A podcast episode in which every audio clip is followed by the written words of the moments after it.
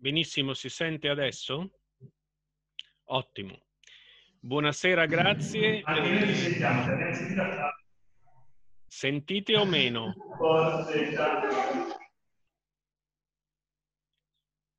Io sento un po' sì e un po' no e spero che voi mi sentiate. Benissimo, grazie.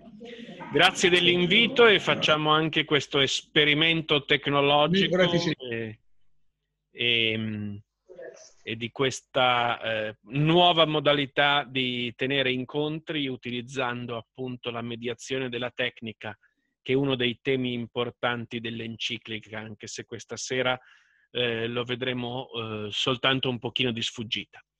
Ehm, mi sembra di capire che voi state vedendo eh, me e quindi non il, le slide che avevo preparato. O...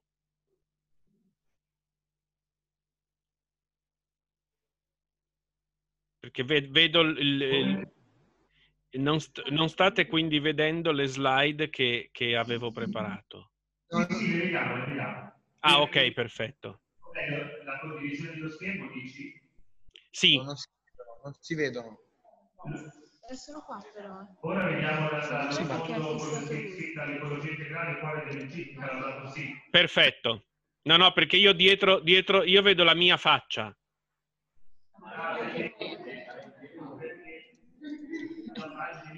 Sì, sì, sì, one moment, please.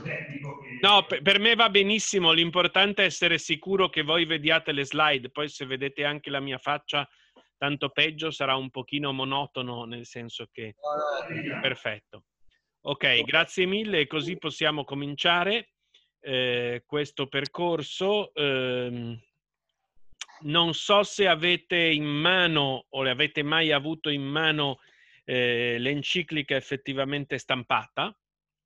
Eh, se non l'avete vi invito a procurarvela anche con poca spesa perché vale davvero la pena di eh, averla pronta per leggere non questa sera ma dopo più avanti. E, ehm, l'enciclica è un testo abbastanza lungo, nell'edizione che ho qui sono quasi 200 pagine anche se di piccolo formato e corposo e ha un pochino, una prima lettura specialmente, una lettura non attenta, dà un po' l'impressione eh, di parlare di tante cose eh, di, di, e di essere un po' un, appunto un catalogo molto variegato, un po' un effetto Macedonia. Questo capita soprattutto quando anziché leggerla eh, come va letta, quindi cercando di seguirne il ragionamento, eh, si va a cercare magari una citazione oppure si, dice, si guarda l'indice per dire cosa dice l'enciclica su questo o su quel tema. E allora si ha un po' questa impressione di caleidoscopio. Ma eh, l'enciclica comincia con, prima dei sei capitoli, che pure hanno una struttura e che danno una struttura, c'è una parte introduttiva, una specie di prefazione, sono eh, 16 eh, numeri che sono particolarmente importanti, nel senso che eh, la mia impressione è che il Papa li utilizzi proprio perché eh, il testo è complesso e articolato per dare alcune indicazioni in vista della lettura.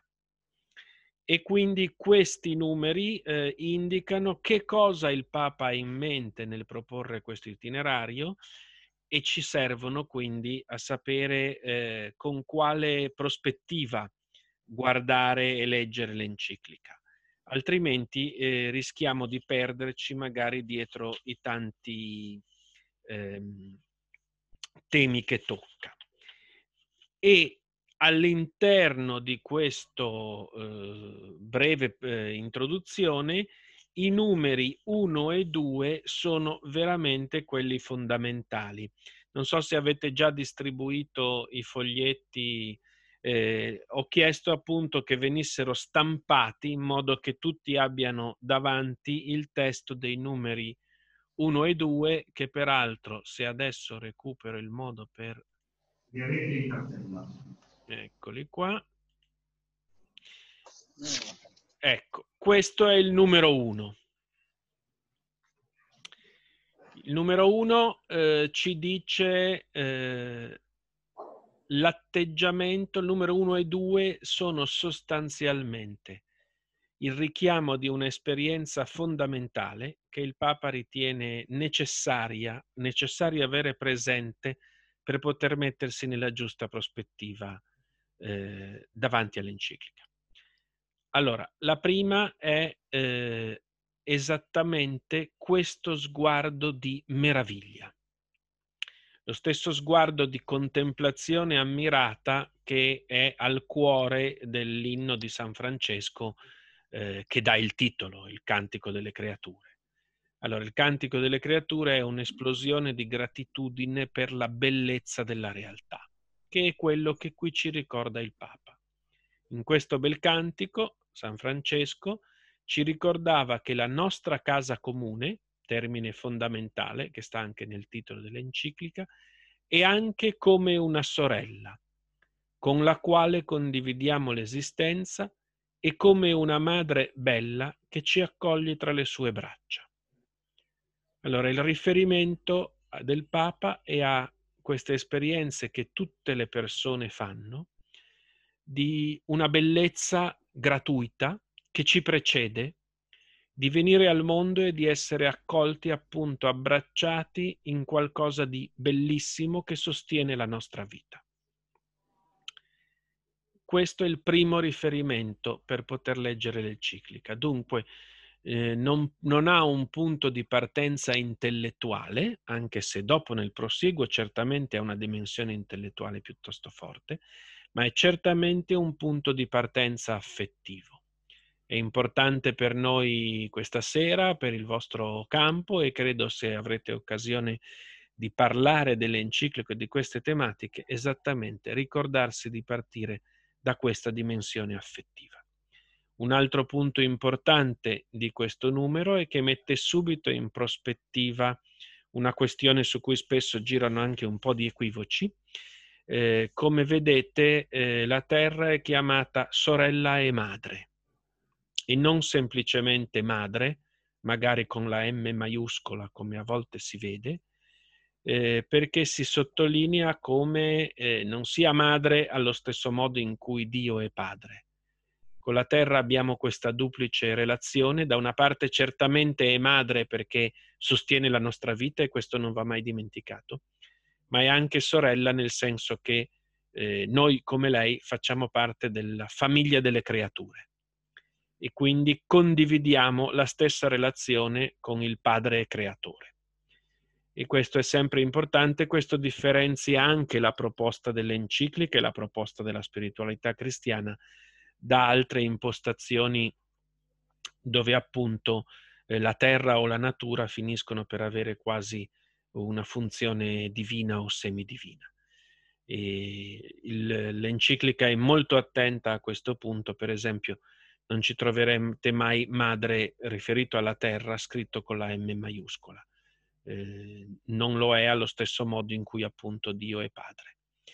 Ma il punto fondamentale di questo numero uno è esattamente questa esperienza emotiva forte di una bellezza che ci sorpassa e ci accoglie. Il numero successivo, il numero due, ci riporta a un'altra esperienza altrettanto fondamentale che arriva per tutti un attimo dopo.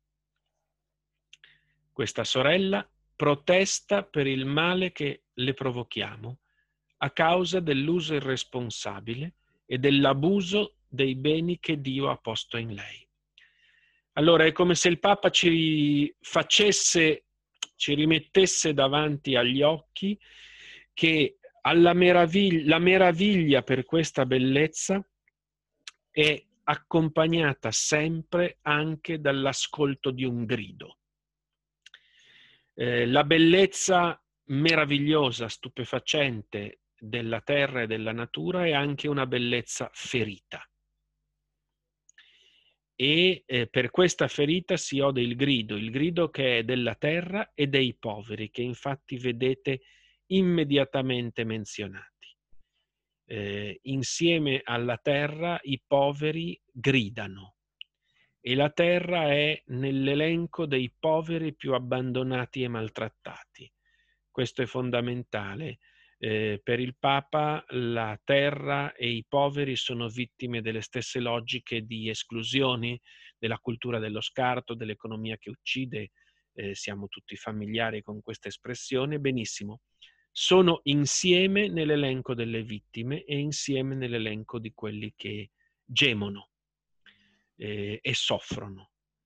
Allora, eh, il punto di partenza dell'enciclica è duplice eh, questa duplice esperienza, quella di uno sguardo che vede la bellezza e se ne meraviglia con gratitudine e quella di eh, un udito che percepisce questo grido straziante, questo gemito che stride rispetto alla bellezza, ma che è altrettanto forte e che evidentemente anche mette in moto qualcosa dentro di noi.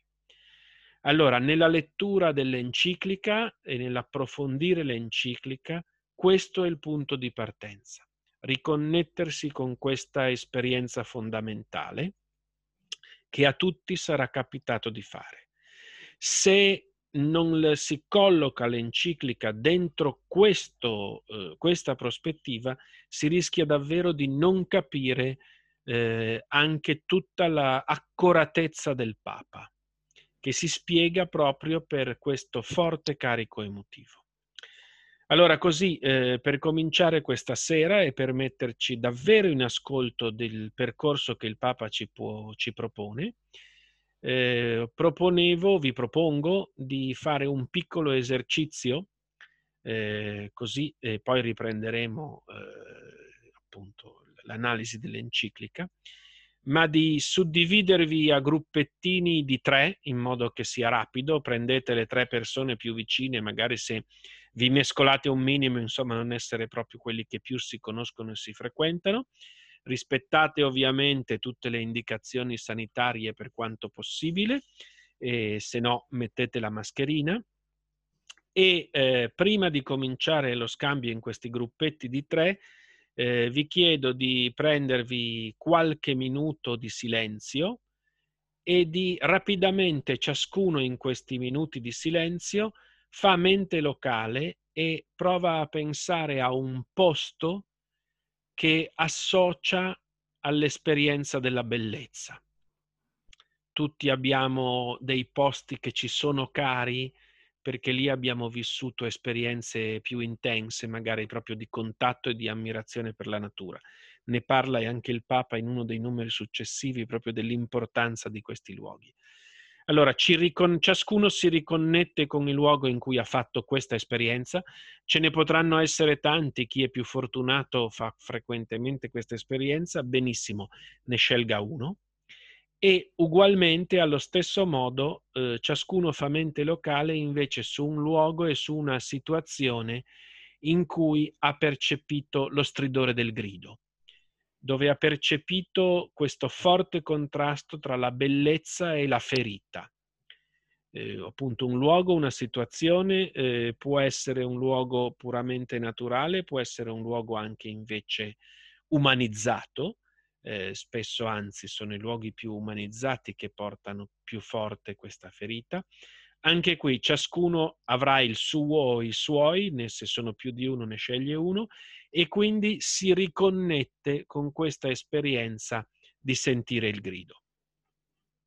3-4 minuti sono, penso, sufficienti per questa riconnessione a livello personale, dopodiché nel piccolo gruppo eh, di tre ehm, fate un minimo di condivisione, in modo che ciascuno racconta agli altri qual è il suo luogo della bellezza e qual è il suo luogo del grido e, e ascolta eh, quello che hanno gli altri da dire. Non c'è nessun eh, verbale da fare, non ci sarà un'ulteriore condivisione eh, né un obiettivo specifico se non davvero fare il, metterci nella giusta predisposizione che è quella che l'enciclica ci indica nella prima pagina. Eh, spero che sia chiaro eh, l'esercizio, che poi è molto semplice. Se no se qualcuno ha qualche domanda. E altrimenti direi che possiamo tranquillamente eh, dedicare a questo una ventina di minuti e quindi eh, ritorniamo connessi in questa modalità eh, verso le 18.50, così adesso avete il tempo per questo esercizio. Bene, mi sembra che il mandato sia chiaro, giusto? Perfetto. Allora Paolo, ci riconnettiamo tra una ventina di minuti. Perfetto, perfetto. Rimaniamo connessi. Sì, io rimango connesso, magari stacco video e audio così appunto se, se mi muovo non, non faccio di, non distraggo. Perfetto, sì, benissimo. Ci siamo, mi sembra che siamo tutti tornati a posto. Bene, Paolo, siamo qui ad ascoltarci. Benissimo, spero che lo scambio sia stato vivace, la fatica a rientrare dice anche questo. E ehm, questo è un piccolo esercizio che magari potete anche ripetere e che serve a tematizzare, a, oltre a mettersi in, perf- in, maggiore sintonia con la proposta del, dell'enciclica, serve anche a iniziare a tematizzare uno dei tanti significati di integrale eh, nel, nell'espressione ecologia integrale. Eh, integrale vuol anche dire che eh, integra le dimensioni della persona. Così l'ecologia integrale è per certi versi una dottrina, un concetto, una nozione, ma non è, non è soltanto questo.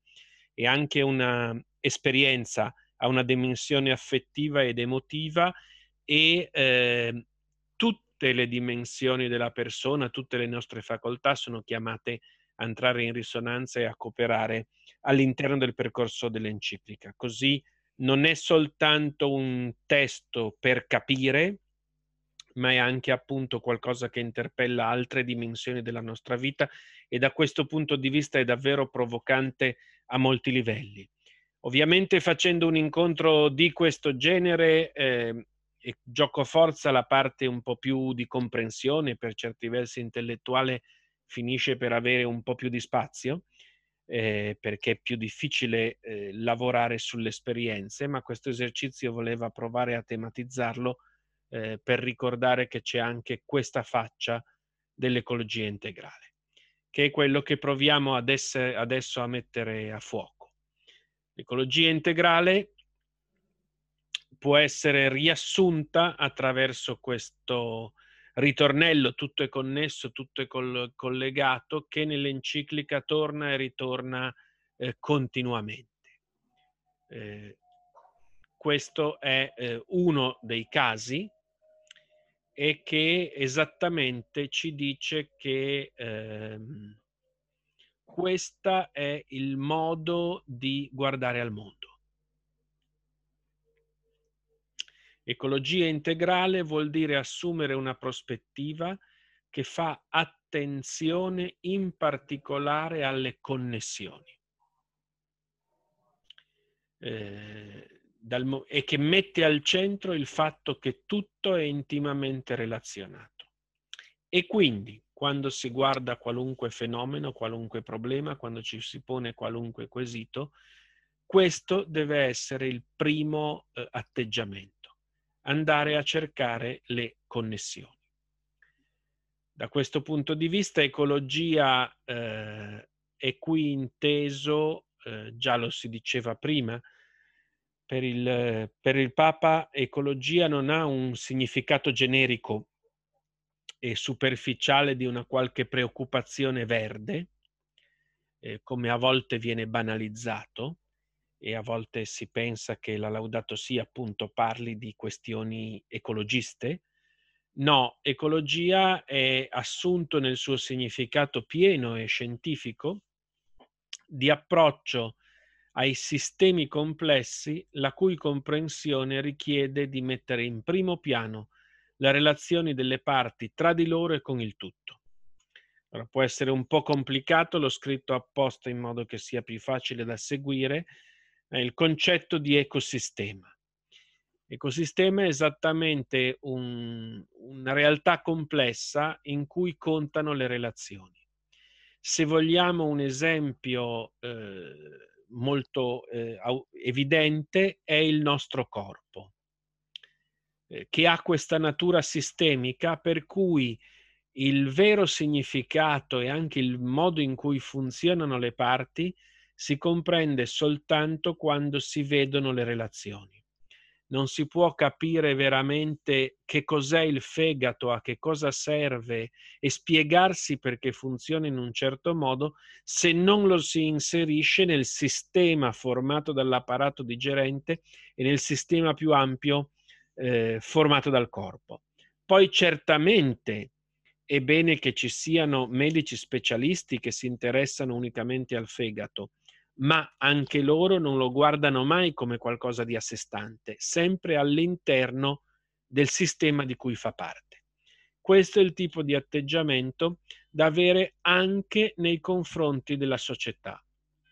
Tanto che, come vedete lì nella seconda parte, il numero 142 dell'enciclica ci dice che si può parlare di ecologia sociale Ecologia sociale è esattamente quel modo di guardare alla realtà della società eh, facendo attenzione a relazioni e interconnessioni e quindi vedendo come le parti stanno insieme, le parti che sono tutti i gruppi sociali dalla famiglia fino al, al livello internazionale. E eh, questo permette di avere un approccio, per esempio, anche alla dinamica delle istituzioni. Eh, e quindi integrale scopriamo che vuol anche dire poter guardare a fenomeni diversi avendo in mente la stessa griglia e quindi superare la frammentazione e eh, la parcellizzazione per cui si usa un certo approccio qui e un altro approccio eh, da un'altra parte. Questo è fondamentale e qui vediamo esattamente la potenza del concetto della nozione di ecologia integrale come strumento di analisi della realtà, perché eh, questo approccio permette al Papa, qui avete un numero che è diventato particolarmente famoso, di ricordarci che di fronte ai cambiamenti che, del, che interessano il nostro mondo, eh, non è più possibile trovare una risposta specifica è indipendente per ogni singola parte del problema. Anche le soluzioni debbono essere integrali. Se il problema è integrale, altrettanto deve essere la soluzione. E così questo porta il Papa a dirci eh, che non ci sono due crisi separate, una quella dell'ambiente, i cambiamenti climatici, l'inquinamento, la perdita della biodiversità e l'altra la crisi sociale, l'ingiustizia, l'aumento della disuguaglianza, il problema della disoccupazione, eh, il razzismo e tutto quello che sa, le migrazioni e tutto quello che sappiamo. No, esiste una sola e complessa crisi socioambientale. E per questo, siccome la crisi è unica, le proposte di soluzione non possono prenderne solo un pezzo, ma devono contemporaneamente eh, puntare a tre obiettivi, che sono quelli dell'ultima riga. Combattere la povertà, restituire la dignità agli esclusi e prendersi cura della natura.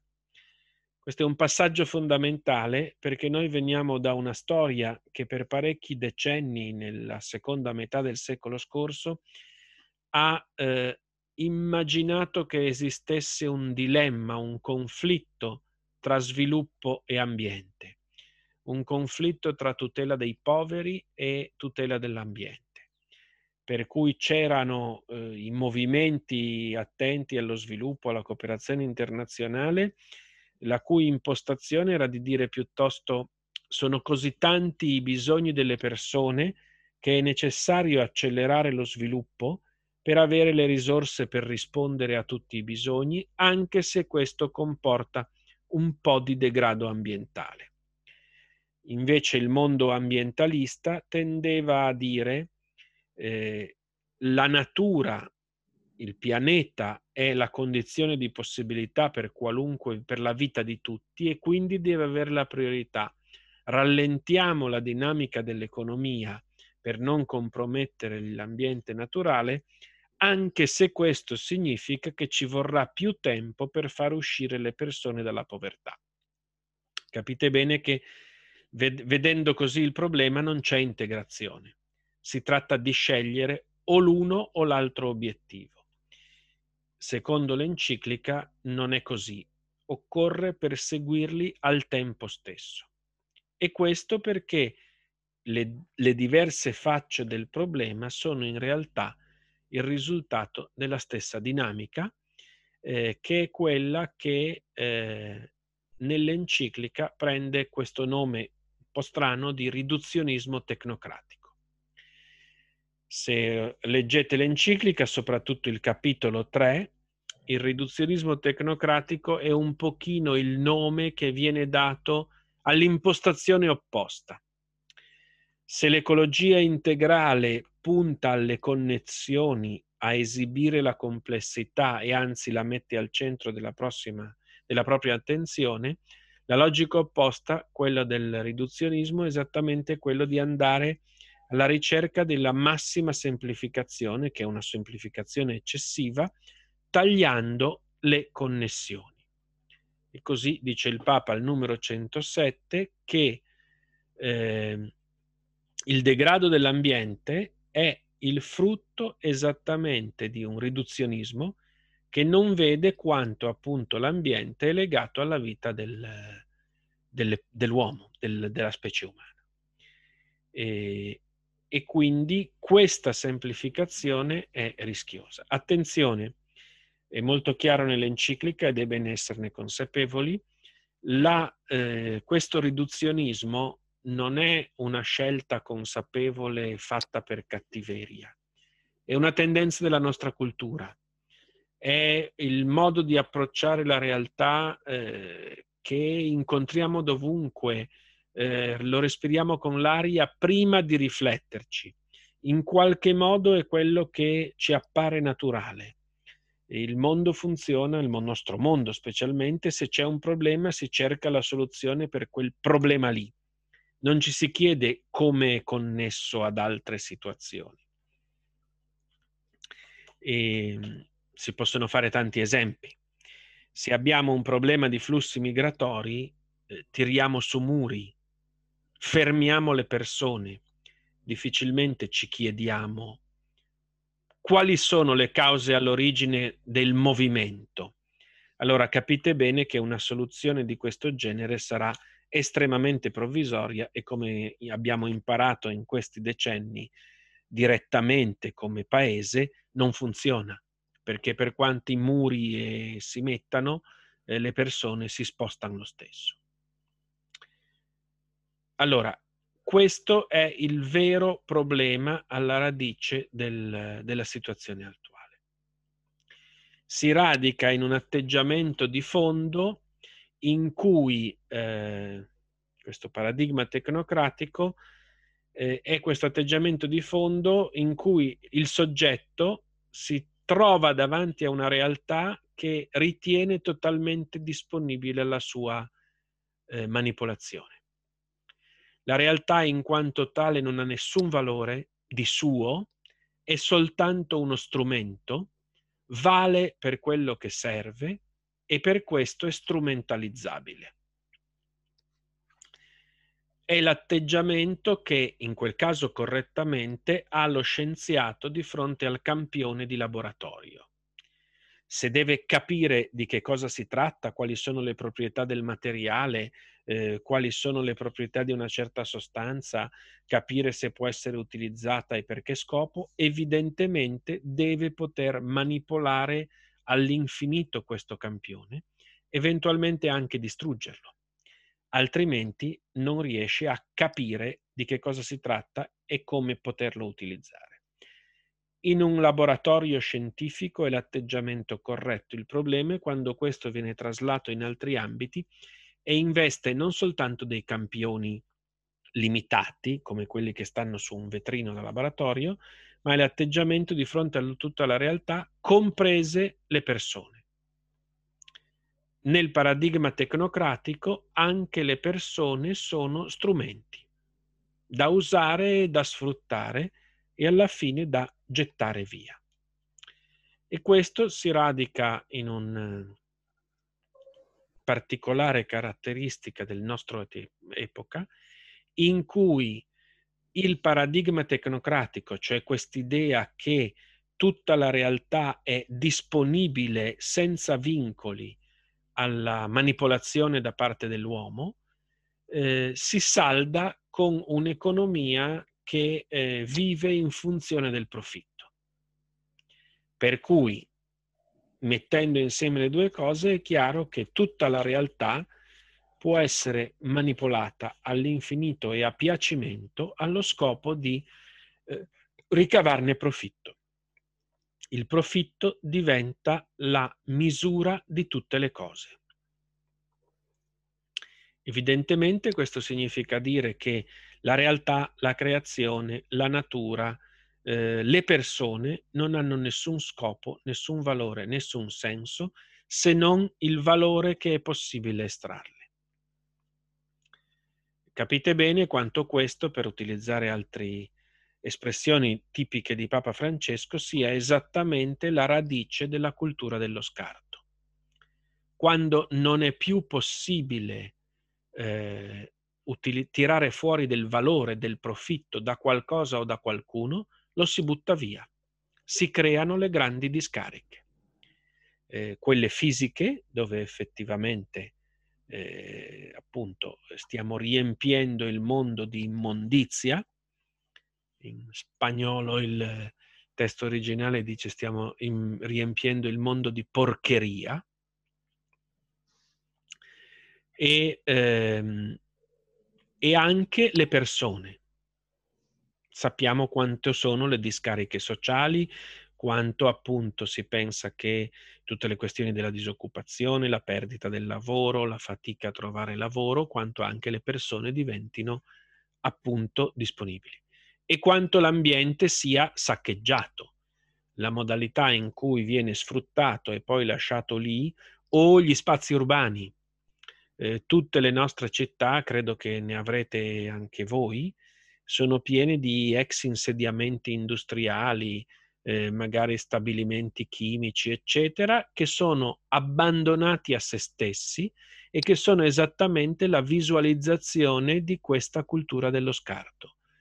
Non è più possibile usarli per fare profitto e si lasciano lì eh, a danno di tutti, salvo, perché la proprietà è sacra, impedire che vengano riciclati appunto per non ledere il diritto di proprietà di chi ne ha la proprietà, che invece è libero di lasciarli lì ad arrugginire o a mettere a repentaglio anche la, eh, la sicurezza o lo stesso capita con le discariche dei, dei materiali eh, inquinanti e, e così via.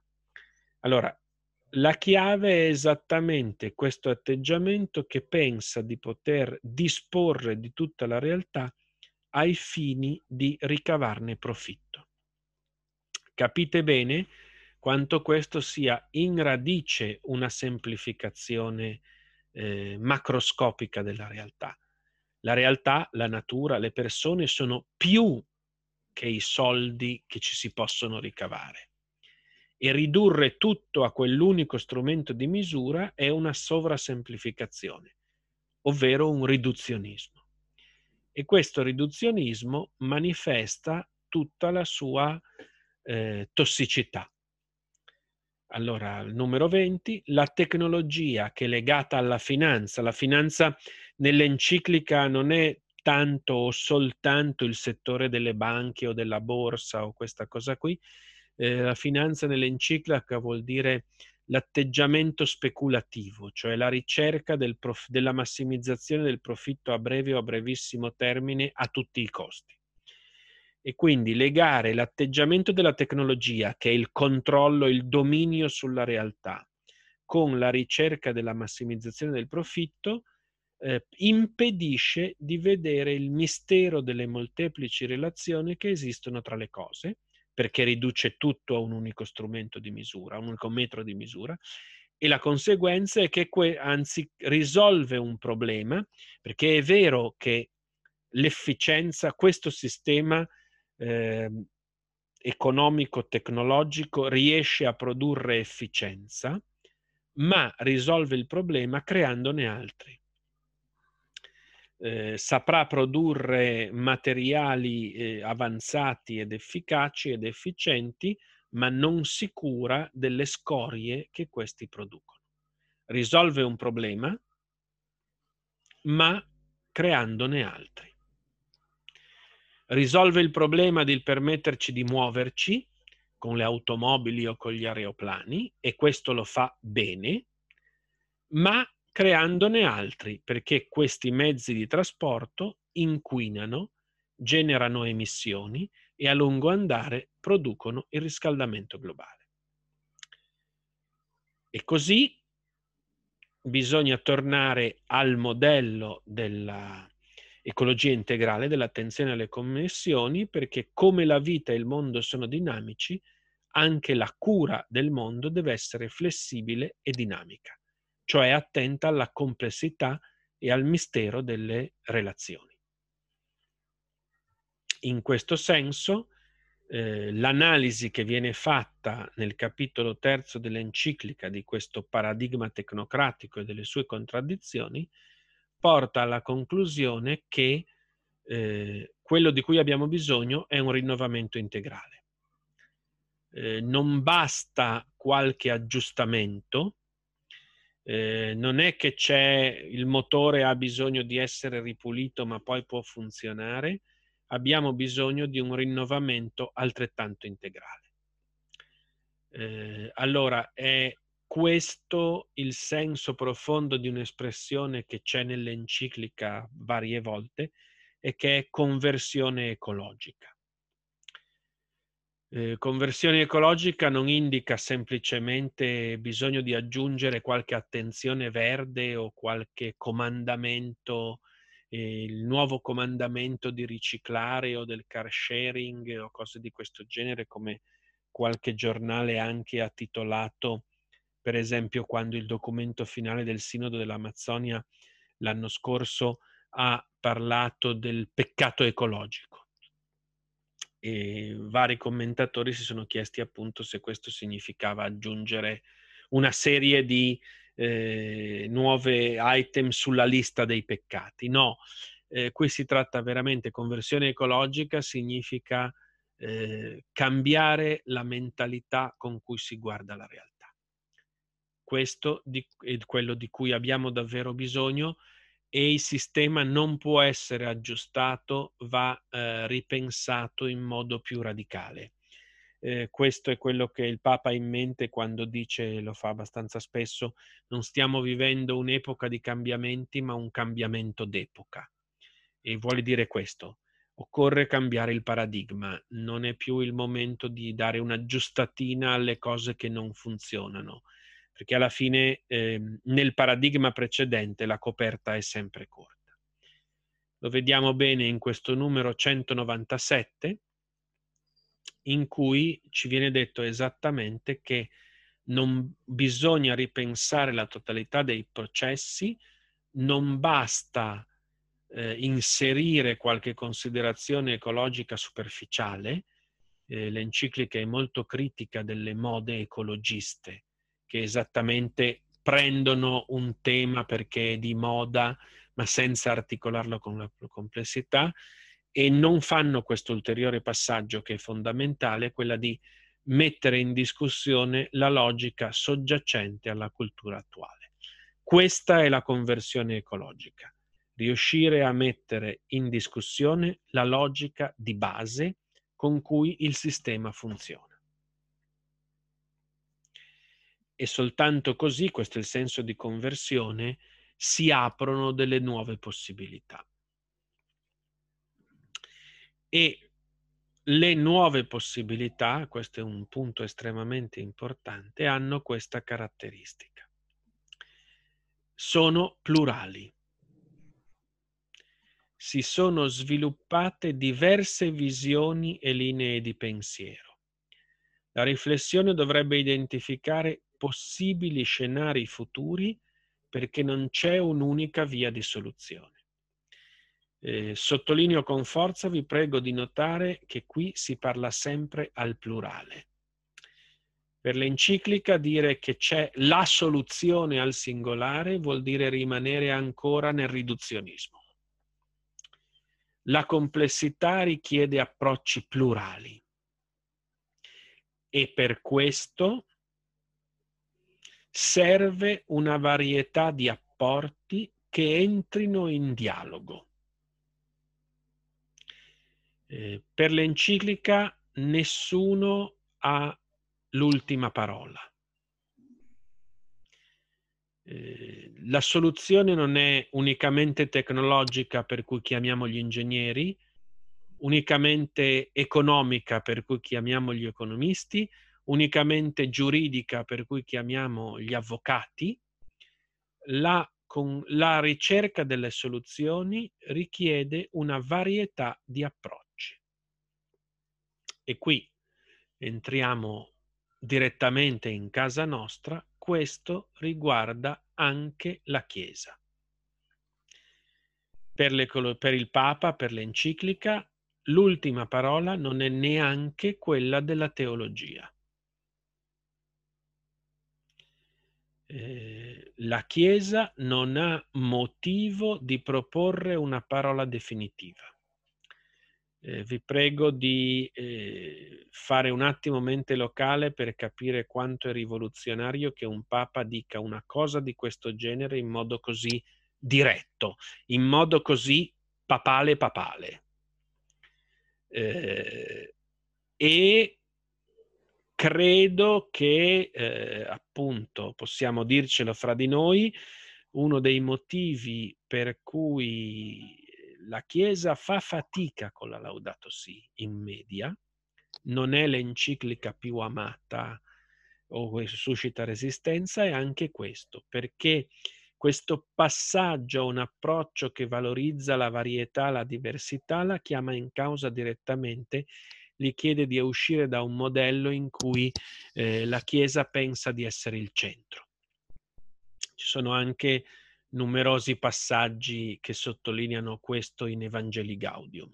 Ci sono forti connessioni tra Evangeli Gaudium e Laudato Si, anche se sono un po' sommerse insieme a Giacomo Costa, il direttore di aggiornamenti, abbiamo anche eh, scritto, studiato e poi scritto proprio due articoli per provare a far emergere questi legami tra questi due documenti che sono per certi versi programmatici eh, del papato di, di, Francesco. E tra l'altro qui è interessantissimo eh, dire benissimo, la Chiesa non ha, non ha l'ultima parola, non occupa il centro. E qual è il suo ruolo? Ascoltare, quindi una Chiesa che ascolta, promuovere il dibattito onesto e rispettare la diversità di opinione. Eh, nessuna di queste cose è particolarmente caratteristica della storia della Chiesa. Almeno credo quella di cui abbiamo esperienze, credo che faccia parte delle cose eh, che dobbiamo onestamente riconoscere e magari anche far rientrare sor- in, nel percorso di conversione ecologica eh, delle nostre modalità. Allora, se come Chiesa riusciamo a fare questo passaggio e a diventare davvero promotori di eh, questo percorso, eh, sarà un vero servizio alla società in cui siamo perché non ci riesce la Chiesa, ma neanche nessun altro. Eh. Non è che ci siano in giro eh, grandi agenzie sociali, istituzioni, eccetera, che invece sono maestre nel rispetto della diversità di opinione o cose di questo genere. Per cui da questo punto di vista la Chiesa è in buona compagnia e anzi, se riesce rapidamente a fare qualche passo, finirà anche per eh, recuperare da questo punto di vista un ruolo profetico. Se volete misurare il fatto che poi le cose il Papa le dice e le pratica anche, potete eh, leggere ehm, al numero 15 eh, dove presenta l'itinerario dell'enciclica e presenta i sei capitoli. Eh, il primo capitolo è quello dedicato a ehm, assumere i risultati della ricerca scientifica e quello in cui il, il, Papa prende coscienza del problema dell'inquinamento, dei cambiamenti climatici, della biodiversità, eccetera. E lo presenta con queste parole. Eh, farò un breve percorso attraverso i vari aspetti dell'attuale crisi ecologica allo scopo di assumere i migliori frutti della ricerca scientifica oggi disponibile. Allora, l'atteggiamento del Papa, che è un uomo di scienza, lui viene da studi scientifici, questo è importante, eh, non è quello di dire che allora l'eterno dibattito scienza-fede, Galileo, teologia o scienza, eccetera, non è che il, il Papa non è che si mette a giudicare il frutto del lavoro scientifico. Il suo primo atteggiamento è di rispetto. Sono gli scienziati che sanno cosa, come funziona il metodo scientifico e quindi quali sono i migliori risultati. È un problema su cui la Chiesa non ha nulla da dire. Il compito della Chiesa è assumere questi risultati rispettando il lavoro che hanno fatto gli scienziati per lasciarcene toccare in profondità, e questa è la parte veramente interessante che abbiamo già toccato col primo esercizio, vedete come qui eh, la ricerca scientifica evidentemente sta eh, articolando una dimensione intellettuale di comprensione, ma questa viene assunta per lasciarcene toccare in profondità e quindi avere un contraccolpo emotivo, qui si iniziano a integrare le parti, e dare una base di concretezza al percorso etico e spirituale che segue. Etico e spirituale è quasi un sinonimo di teologico e questo significa che una teologia che non parta dalla realtà, dalla concretezza e anche dalla conoscenza scientifica è astratta. La teologia non è aut- um, assoluta. E in questo senso anche qui è eh, qualcosa di abbastanza avanzato, se non proprio rivoluzionario. È chiaro che questa insistenza sulla pluralità di apporti, sul dialogo, sull'ascolto reciproco, perché evidentemente se l'ultima parola non ce l'ha la teologia, non ce l'ha neanche la filosofia o la fisica o l'economia o nessun'altra scienza. L'obiettivo, e qui torniamo a scoprire un altro significato di integrale, di ecologia integrale, è quello di integrare i diversi saperi, che sono non soltanto le scienze, quindi non soltanto l'economia rispetto alla sociologia, rispetto alla fisica o alla chimica, ma anche tutte le forme di saggezza. Vedete la citazione del numero 63 e l'enciclica è molto attenta esattamente a ricordare che le, il, i punti di vista sulla realtà e quindi i luoghi a cui attingere ispirazione per trovare le soluzioni alla crisi sono tanti. La scienza, le varie scienze hanno un ruolo fondamentale, così come l'arte, la poesia e la spiritualità eh, capite quanto è grande una sfida di questo genere quando di fatto veniamo invece da una storia in cui eh, ciascuna branca del sapere eh, tende mhmm, spesso a svalutare le altre o a non ritenerle pertinenti o a pensare che non sia possibile eh, un dialogo. E invece integrale vuol dire anche che punta a questa integrazione dei saperi. Così, eh, evidentemente, tra le scienze e tra la scienza e la religione diventa imperativo il dialogo.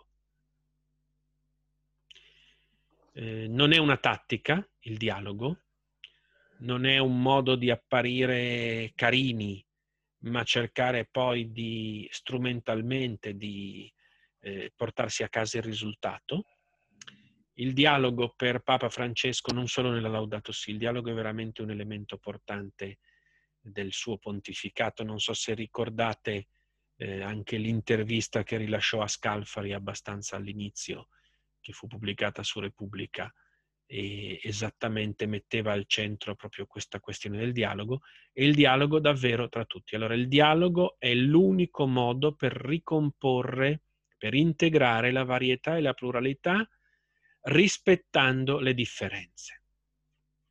Se volete è il tema che nell'Evangeli Gaudium eh, è associato all'immagine del poliedro. La realtà va concepita come un poliedro eh, che è fatto di tante facce diverse e eh, ciascuna ha un pezzo di verità e il poliedro è esattamente quel solido che riesce a integrarle tutte. Eh, se manca anche una sola faccia, il poliedro non è completo. E il dialogo è esattamente la modalità per creare il poliedro rispetto a e capite quanto questo è eh, diverso rispetto al modello eh, della frammentazione, che poi è anche quello della società postmoderna, in cui eh, ogni pezzetto va per la sua. Il poliedro è fatto di facce diverse, non pretende di uniformare tutto, eh, ma mantiene le connessioni, evita la frammentazione. Allora, abbiamo visto l'importanza del, eh, paradigma dell'ecologia integrale come strumento di comprensione, evidentemente eh, quanto più eh, il, tema del rinnovamento integrale piuttosto che del dialogo già ci mettono su un'altra lunghezza d'onda, come quello della conversione ecologica, perché il rinnovamento non è solo teorico, investe le pratiche, il dialogo è un modo di stare al mondo è eh, per le persone e anche per le istituzioni davvero uno stile di vita. E così scopriamo quest'altra faccia dell'ecologia integrale, l'ecologia integrale è anch'essa un poliedro per molti versi, che è uno strumento di comprensione e di analisi della realtà, ma è anche uno stile di vita. Ce lo ricorda questo passaggio quasi en passant, il numero 10 dell'enciclica. Siamo ai numeri iniziali, quelli dove viene un po' condensato lo sguardo complessivo, quindi è particolarmente importante, in cui il Papa ci sta parlando di San Francesco e ci spiega perché ha scelto Laudato Si come titolo e perché si rifà a questa figura e ci dice che San Francesco è per lui un esempio di ecologia integrale vissuta con gioia e autenticità. Cioè, quello che ci viene detto è che l'ecologia integrale è qualcosa che si vive, di cui fare esperienza. Se non la si vive, se non la si assaggia, se non la si sperimenta e quindi se non scende anche nel quotidiano, certamente è una dimensione, ci torneremo, elevata, politica, persino eh, globale. L'enciclica è stata scritta eh, in vista del vertice di Parigi, eh, quello che doveva rinegoziare tutti gli accordi climatici, quindi ha ben presente questa dimensione, ma dentro integra sia a livello internazionale con quello della vita quotidiana, con lo stile di vita. E per questo l'ecologia integrale, proprio per permettere di farla diventare eh, stile di vita, è una sfida educativa. Il cambiamento dei processi richiede un cambiamento delle, mes- delle menti. Eh, visto che voi av- siete qui in quanto responsabili poi anche di cammini formativi di altre persone, eh, mi ci tenevo a soffermarmi su questo passaggio perché credo che sia per voi davvero molto importante. Ecologia integrale, eh, appunto, un stile di vita richiede un cambiamento delle menti e quindi mette al centro il ruolo dell'educazione.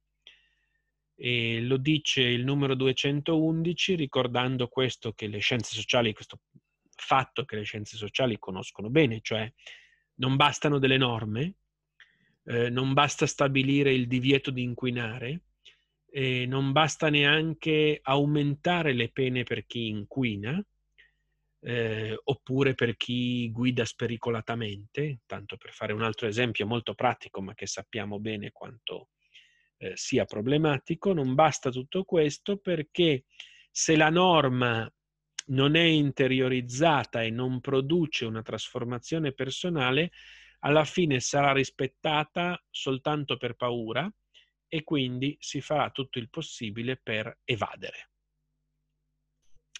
E credo che nel nostro paese in questo siamo davvero maestri e quindi sappiamo che abbiamo bisogno forse più di altri paesi di fare attenzione a questo punto.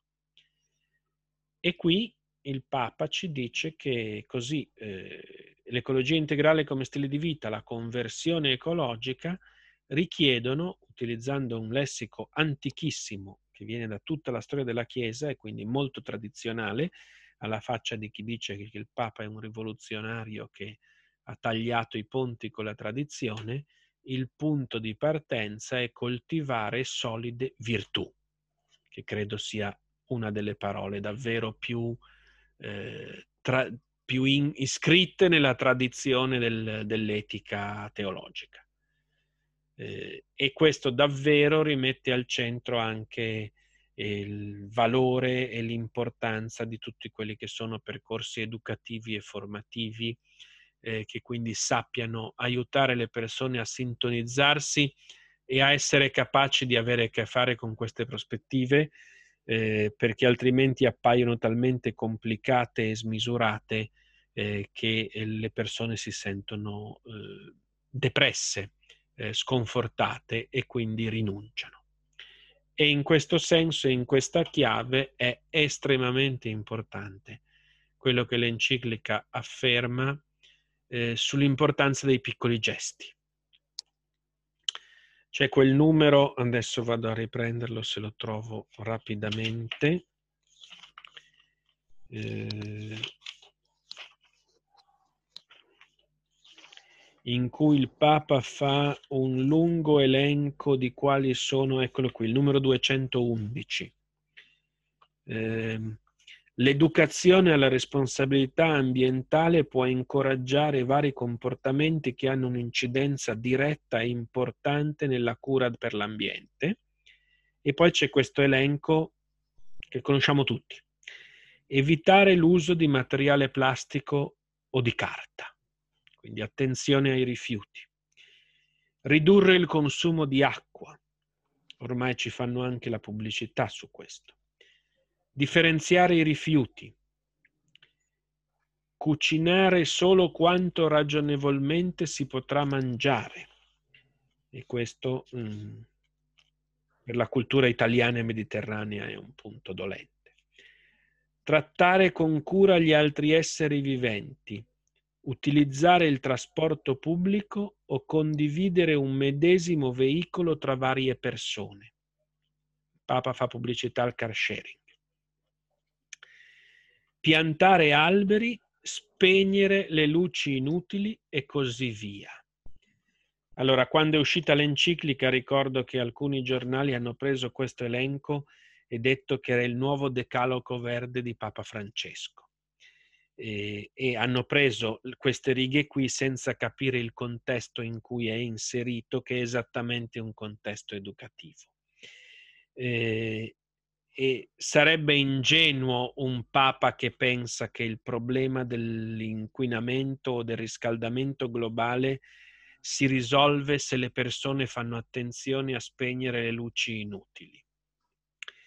E, e anzi viene spesso utilizzato strumentalmente proprio per far passare il Papa e l'enciclica per qualcosa di ingenuo, di un po' sempliciotto eh, di quest'idea del, di un francescano inteso in questo senso, che evidentemente è scorretto.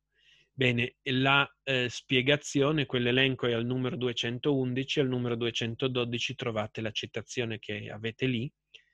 Non bisogna pensare che questi sforzi non cambieranno il mondo, non perché sono la risposta, la soluzione automatica al problema. Nessuna soluzione automatica esiste, il problema è complesso, ma perché diffondono un bene nella società che produce frutti ed è contagioso Il bene tende sempre a diffondersi.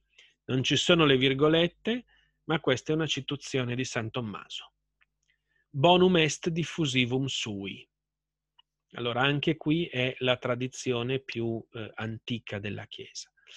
In questo senso, avanti, il Papa ci ricorda che l'ecologia integrale è fatta anche di semplici gesti quotidiani, nei quali appunto diffondiamo il bene e iniziamo a mettere in circolazione una logica diversa.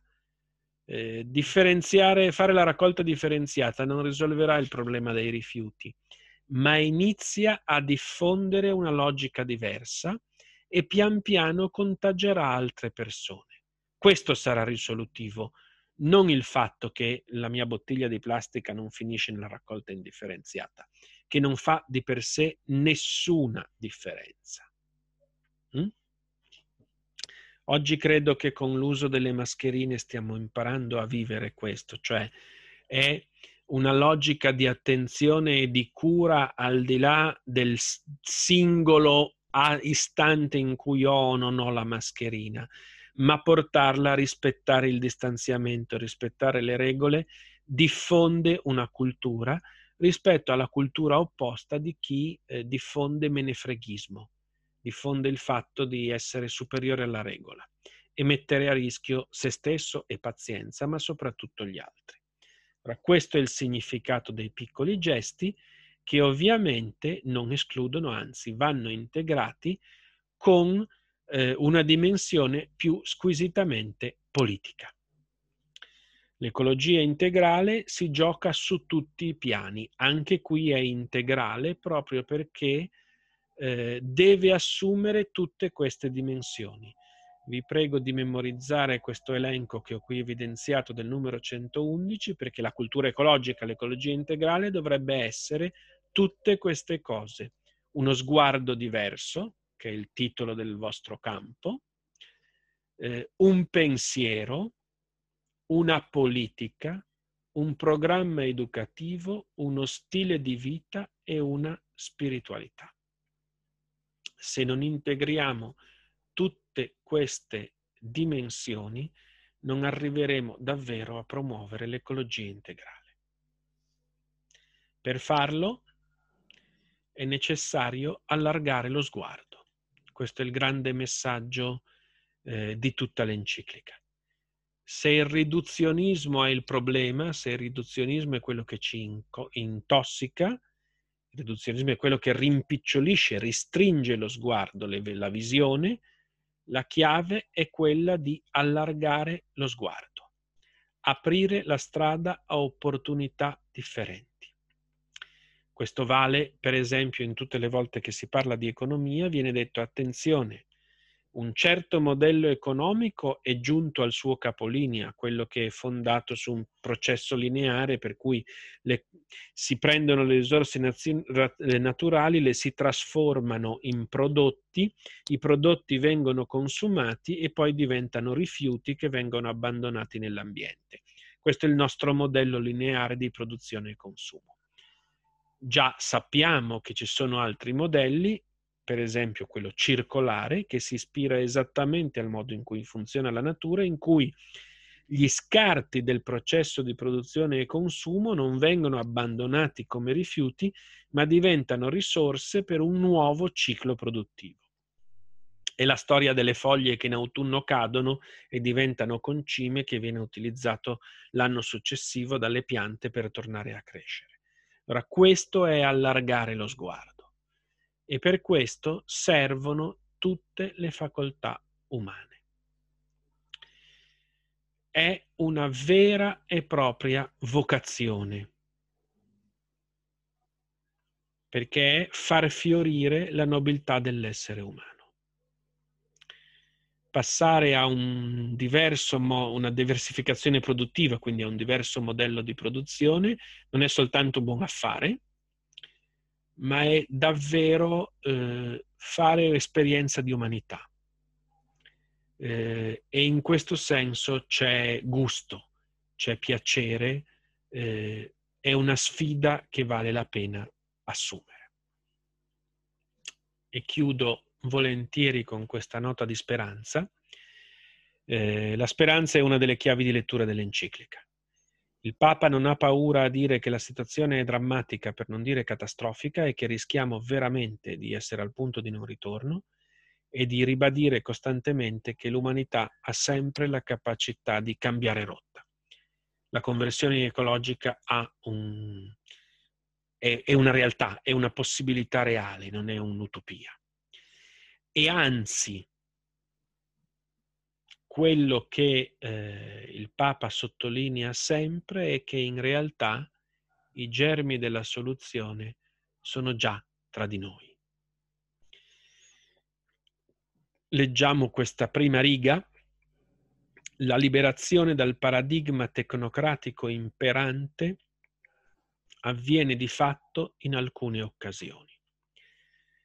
Lessico eh, inusitato per un papa, non credo che si utilizzi spesso neanche nelle omelie, non l'avrete mai sentito queste parole in un'omelia, sembra più un lessico da centri sociali o da militanti. È interessante anche questa scelta, ma cosa ci dice? La liberazione dal paradigma tecnocratico imperante è esattamente la costruzione di alternative non è qualcosa che il Papa vede in un futuro. Per il Papa è già nel presente. L'alternativa non la inventiamo, l'alternativa la riconosciamo. E questo eh, è interessante perché ha un fondamento teologico profondo. Questa convinzione del Papa riposa certamente sull'esperienza, sul fatto di vedere che in giro per il mondo ci sono tante persone che hanno già attivato processi alternativi, ma eh, questo viene letto come segno di azione dello Spirito. La chiave del discernimento dei segni dei tempi porta il Papa a riconoscere che in questi piccoli segnali di alternativa è all'opera lo Spirito e per questo l'enciclica dice che Dio certamente non abbandonerà eh, l'umanità e il mondo, quindi la sua creazione a se stessa, ma continua a essere presente a lavorare per costruire un'alternativa.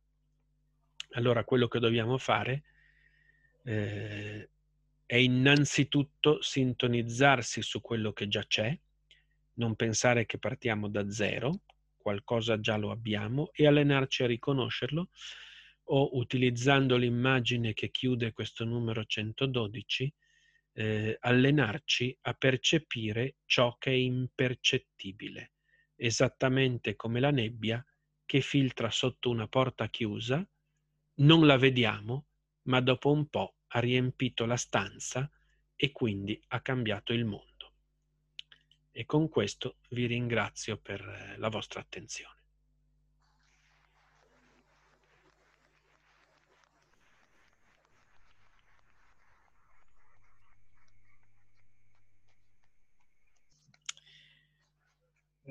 Grazie Paolo. Eh, dunque, alle 20 noi abbiamo la cena. Abbiamo ancora, per insomma, lui dopo cena eh, lavoriamo con lui, prendiamo le cose ha detto, però abbiamo, vogliamo questi 10 minuti per dei lanci eh, veramente eh, brevi, però se eh, lanci di qualcosa che suscitato e che abbiamo voglia di dire così a caldo in questi dieci minuti lo possiamo fare. Alle 8 meno 5 ci fermiamo, io tolgo il volume a chi sta parlando, così poi andiamo a cena e riprendiamo dopo cena.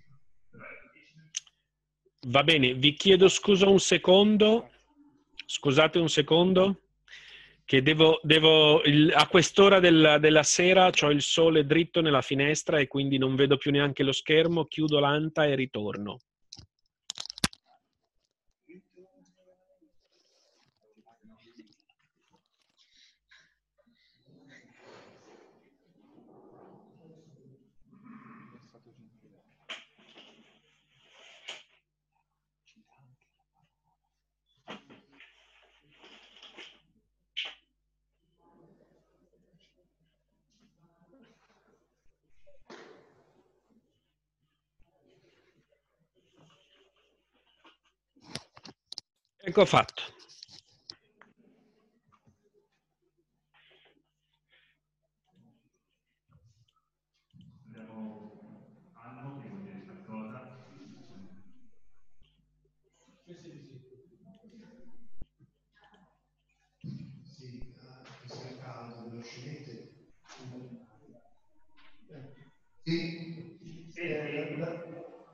La domanda Paolo, senti?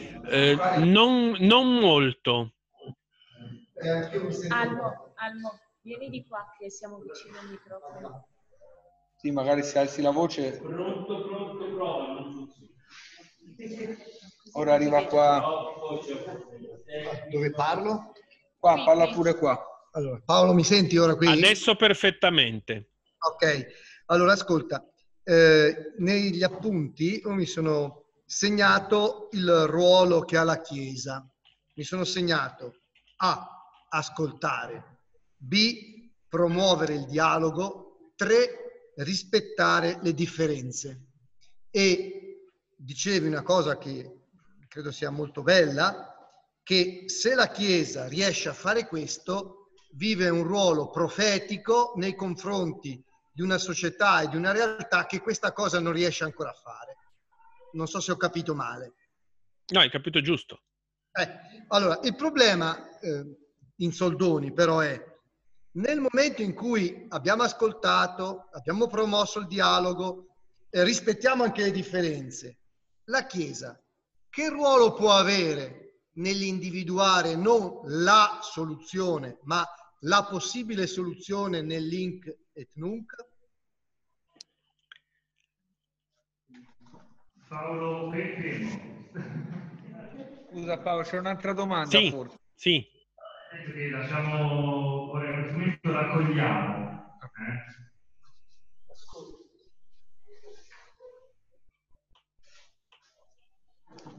Eh, Carlo, un'altra persona che non interviene.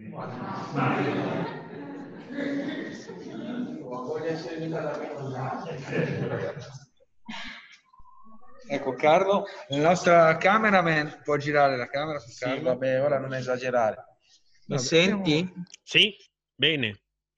Allora, io due cose. Una è una cosa che non avevo ancora colto bene dopo tante volte che, tante, vabbè, insomma, tutte quelle volte che mi sono confrontato con la Laudato Si, è quella quando il Papa parla degli obiettivi, tra, tra obiettivi barra criteri, io ci ho messo, che servono per cercare la risposta alla complessità. Combattere la povertà, restituire dignità agli esclusi, prendersi cura della natura. Cioè, mi sembra una sintesi quasi, cioè, sembra così facile. Nel senso, nel momento in cui qualcuno che ha le responsabilità, che deve affrontare i problemi, se si mette davanti a questi tre obiettivi barra criteri su cui trovare la risposta, è così semplice. Seconda cosa è, quando parli della sfida educativa, no? quando si parla della Laudato Si, della, della sfida educativa, hai la possibilità di esplicitare un pochino meglio quello che si intende con il coltivare le solide virtù. Che è vero che tu hai fatto riferimento alla tradizione, però eh, si sa che leggere con gli occhi di oggi la tradizione magari ci può, ci può portare a, a vedere cose che non abbiamo ancora visto. E quindi queste solide virtù da coltivare, da far coltivare nei nostri cammini formativi, se si esplicitano un pochino meglio, sono sempre le solite, va bene, però ecco, che aspetto nuovo prendono?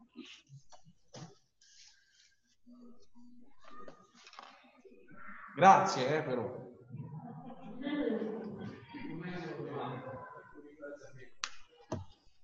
Vado? O c'è ancora... Vediamo se c'è ancora qualche cosa sulla lingua di qualcuno. Ciao Paolo, sono, sono. Eh, io sto la- lavorando alla tesi di baccalaureato ormai da anni e purtroppo il- la professione dell'università mi ha soffiato una proposta che ho voluto fare Capisco a fatica.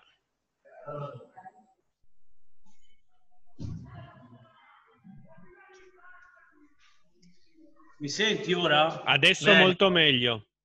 Ok. Dicevo, sono, sono il prete, sono la, la- l'assistente e da anni sto provando a portare a termine una tesi di baccalaureato tra mille impegni che partiva da una roba che leggo solo io normalmente, che tutti gli altri sentono, e che è la preghiera eucaristica qua- quarta, che è un capolavoro dove però si dice perché l'uomo eserciti il dominio su tutto il creato, no?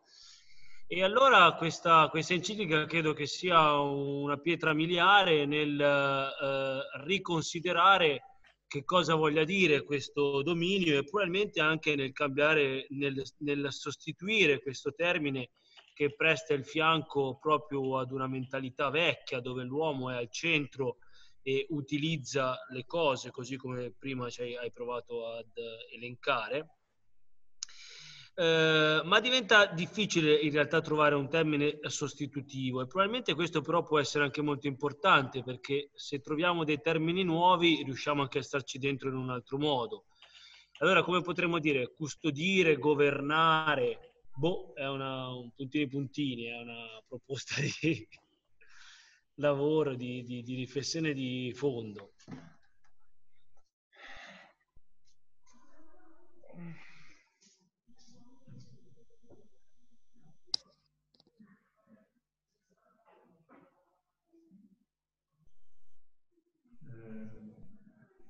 Se hai eh, possibilità di rispondere in due minuti, Sì, butto lì qualcosa, poi comunque ci rivediamo e eh, giusto, credo sia giusto dirlo, dopo cena ci sarà un tempo di lavoro a gruppo, perché appunto il lavoro lo fate voi, non io, e dopo ci sarà ancora però un tempo di scambio in assemblea. Le domande sono domande smisurate, evidentemente, e non si può rispondere né in 5 né in 10 né in 15 minuti per certi versi e provo a buttare lì qualche reazione immediata. Parto dall'ultima. Mi interessa quella tesi eh, di baccalaureato quando sarà finita. Eh, tra l'altro è molto interessante eh, perché mette insieme, perché tiene dentro la dimensione della liturgia e su questo sono proprio gli ultimi numeri di Laudato Si, eh, sono interessanti dove, dove esattamente 233 seguenti i segni sacramentali al riposo celebrativo. E allora esattamente è questa tematica. Allora, sul punto specifico del dominio, eh, l'enciclica lo dice chiaramente. Ehm, e per molti secoli la Chiesa è stata vittima di una sbagliata interpretazione del, te- del- del testo della Genesi. Quella è una cattiva interpretazione di Genesi 2.15 eh, eh, che invece dice di coltivare e custodire. Allora, eh, un termine eh, interessante nell'enciclica è quello del suo titolo, cura. Esercitasse la cura di tutto il creato. E su questo, proprio in questi giorni sto finendo, anzi dovrei aver finito, spero, perché vorrei andare in vacanza, eh, il rapporto finale di un progetto di ricerca internazionale sui temi del lavoro dopo la Laudato Si e, e stiamo lavorando proprio su quest'idea della cura, non la cura come lavoro di cura, quindi gli ospedali, la sanità, eccetera, ma l'atteggiamento di fondo della cura come componente fondamentale di qualunque lavoro. Eh, partendo dall'idea che eh, il lavoro è quello che Dio fa quando si prende cura della creazione. Si prende i salmi in cui si parla del, di Dio che dà da mangiare alle sue creature, ma la stessa creazione, l'inizio del, della Genesi, dice che al settimo giorno Dio cessò da ogni lavoro. E il lavoro cos'era? Esattamente quello di sostenere la creazione. Dunque, e in questo senso potremmo persino recuperare un senso interessante del termine dominio, eh, perché dominio è la relazione che il dominus ha con le sue cose, ma evidentemente per noi il dominus è, è, non è il padrone, il dominus è il Signore. E quindi il dominio, cioè, voglio dire, esercitare il dominio vuol dire instaurare con la, con la realtà la stessa relazione che ha instaurato Dio, che è una relazione di cura.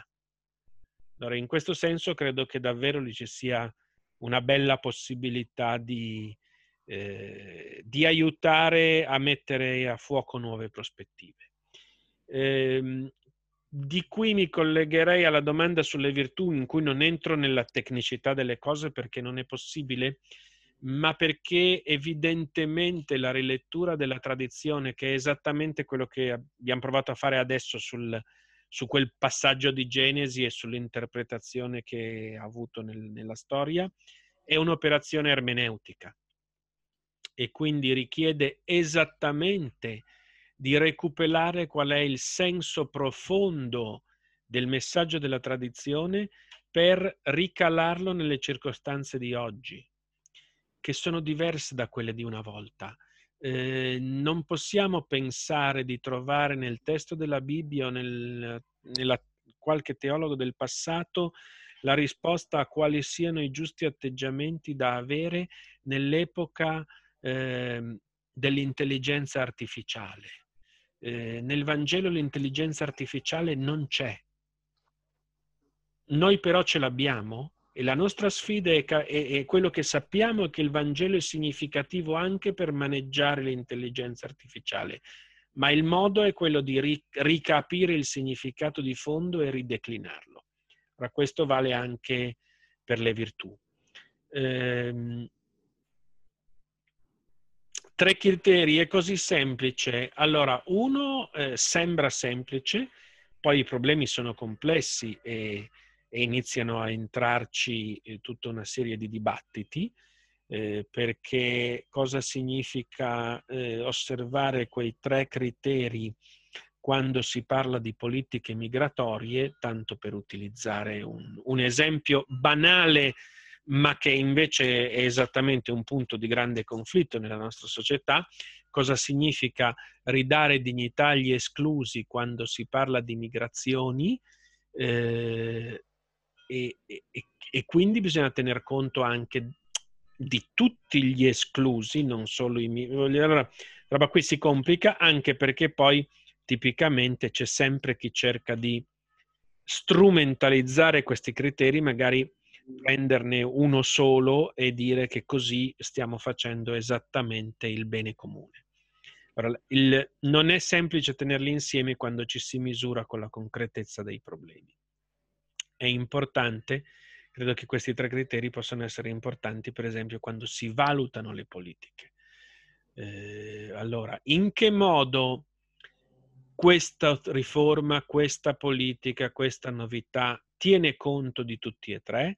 sapendo quello che sempre viene detto, che il modo in cui i valori vengono bilanciati è anch'esso plurale e non esiste un modo soltanto per bilanciare i valori, sono tanti e tra l'altro questa è la radice del pluralismo dei cattolici in politica, eh, che è sempre stato in tutti i paesi del mondo e adesso anche in Italia. Eh, ruolo della Chiesa rispetto a quel discorso, eh, il ruolo della Chiesa è quello di tipo sinodale. Qui anche abbiamo davvero molto da imparare. Eh, c'è una rivoluzione di Francesco che è quella in cui dice che a lui interessa più far partire processi che occupare spazi.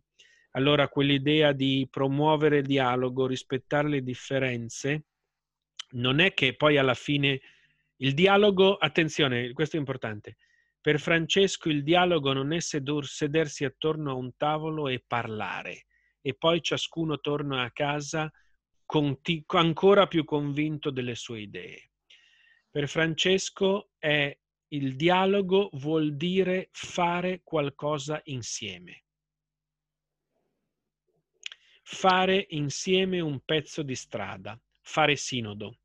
Ho avuto la fortuna di partecipare come esperto al Sinodo sui giovani nel 2018 ed è estremamente interessante negli interventi del Papa come lui articola esattamente questa dimensione. Allora, la Chiesa ha questo ruolo di promuovere percorsi, ma per il Papa i percorsi sono aperti. Eh, per il Papa il- un buon sinodo non è quello che arriva alla conclusione che lui all'inizio pensava fosse la, miss- la migliore. Per il Papa, l'ha anche detto nei suoi discorsi, un buon sinodo è quello in cui davvero le persone si mettono in gioco e dibattono liberamente e ciascuno cambia un po' il suo un punto di vista per tener conto di quello dell'altro. Allora questo significa passare da un'enfasi sul risultato a un'enfasi sul metodo. È chiaro che questo vuol dire molto reimpostare il ruolo della Chiesa. Se vogliamo promuovere percorsi, poi dobbiamo stare al gioco e dobbiamo sapere che il risultato del percorso non lo conosciamo dall'inizio. Il percorso è aperto e il risultato sarà quello che produrremo insieme con tutti quelli che sono disponibili a mettersi in gioco, ma non lo sappiamo prima. E le frasi tipo il tempo è superiore allo spazio e questo tipo di principi dicono esattamente questo.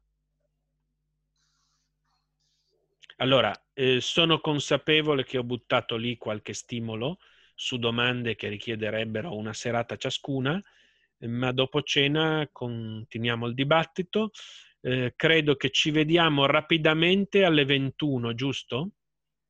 O lanciate voi il lavoro di gruppo direttamente? No, no, ci vediamo alle 21 così Va bene, per 5 minuti di lancio del lavoro di gruppo e, e poi dopo invece ci rivediamo per la plenaria finale. Eh, buon appetito, vado anch'io a mettere sull'acqua. Marco, si, si genera un altro incontro o si tiene questo? Eh, io lascio aperta la connessione, tolgo, mas- tolgo video e audio così non ci saranno rumori di fondo, ma la- la- questa sessione dura fino alle 23.30. D'accordo, Quindi- allora Perfetto.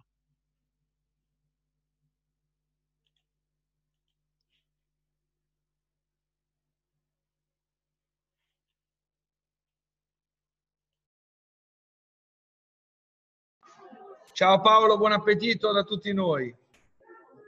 È già andato.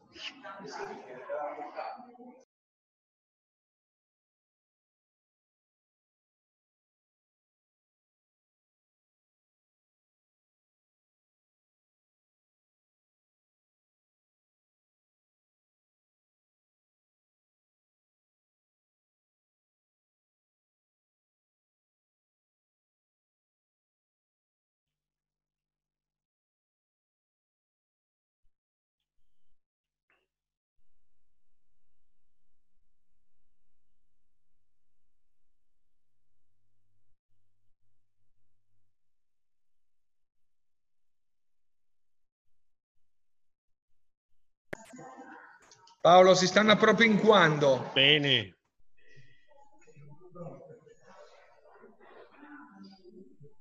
Anche il gruppettino laggiù in fondo. Io metto questo? Eh, non capisco perché. rimanere così. Eh, sì, eh. purtroppo non so dove mettere le mani. Aspetta, se me abbasso da qua, ora quando parla. Ma non penso da-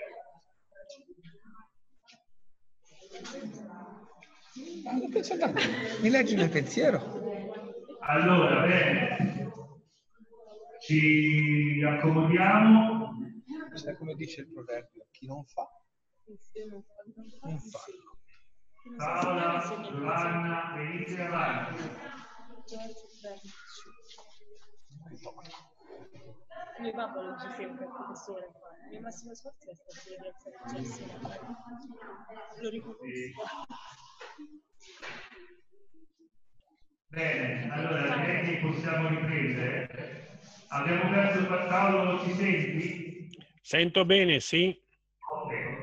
Abbiamo perso qualche pezzetto tra la cena e tra il prima e il dopo cena, e però ci siamo.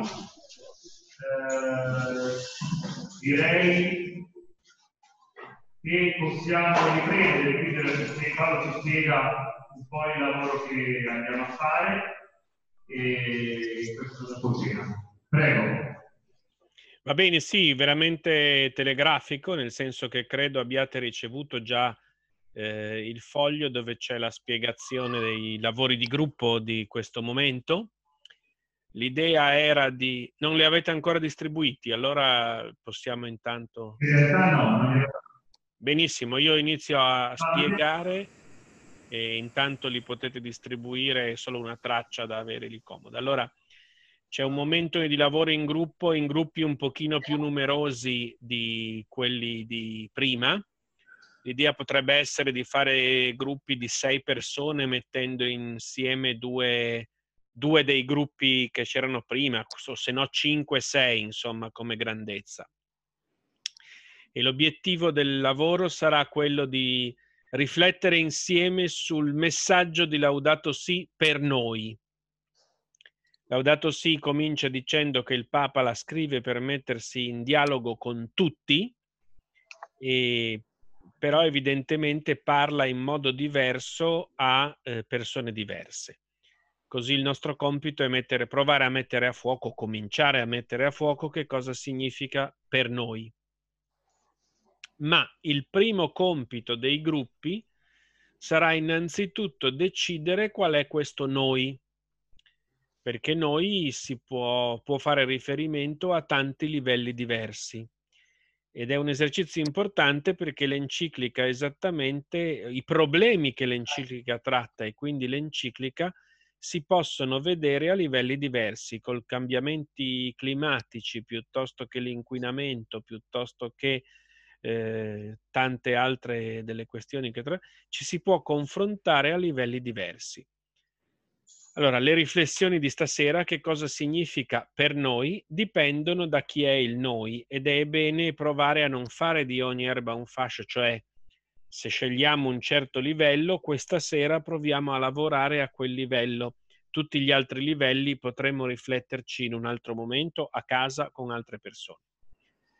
Allora, tanto per fare un esempio, la Laudato Si interpella la comunità ecclesiale ma anche quella civile e già qui abbiamo un, una divisione. Possiamo scegliere di confrontarci con Laudato Si come cittadini o come membri della Chiesa.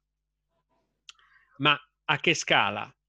Diverso è farlo a scala locale, quindi il mio comune, la mia parrocchia, piuttosto, la mia regione, la mia diocesi, l'Italia, la Chiesa italiana, anche qui sono tutte possibilità diverse piuttosto che eh, l'associazione, il sindacato, il partito di cui faccio parte, quindi l'azione cattolica, la realtà parrocchiale, l'azione cattolica nazionale, locale e via dicendo.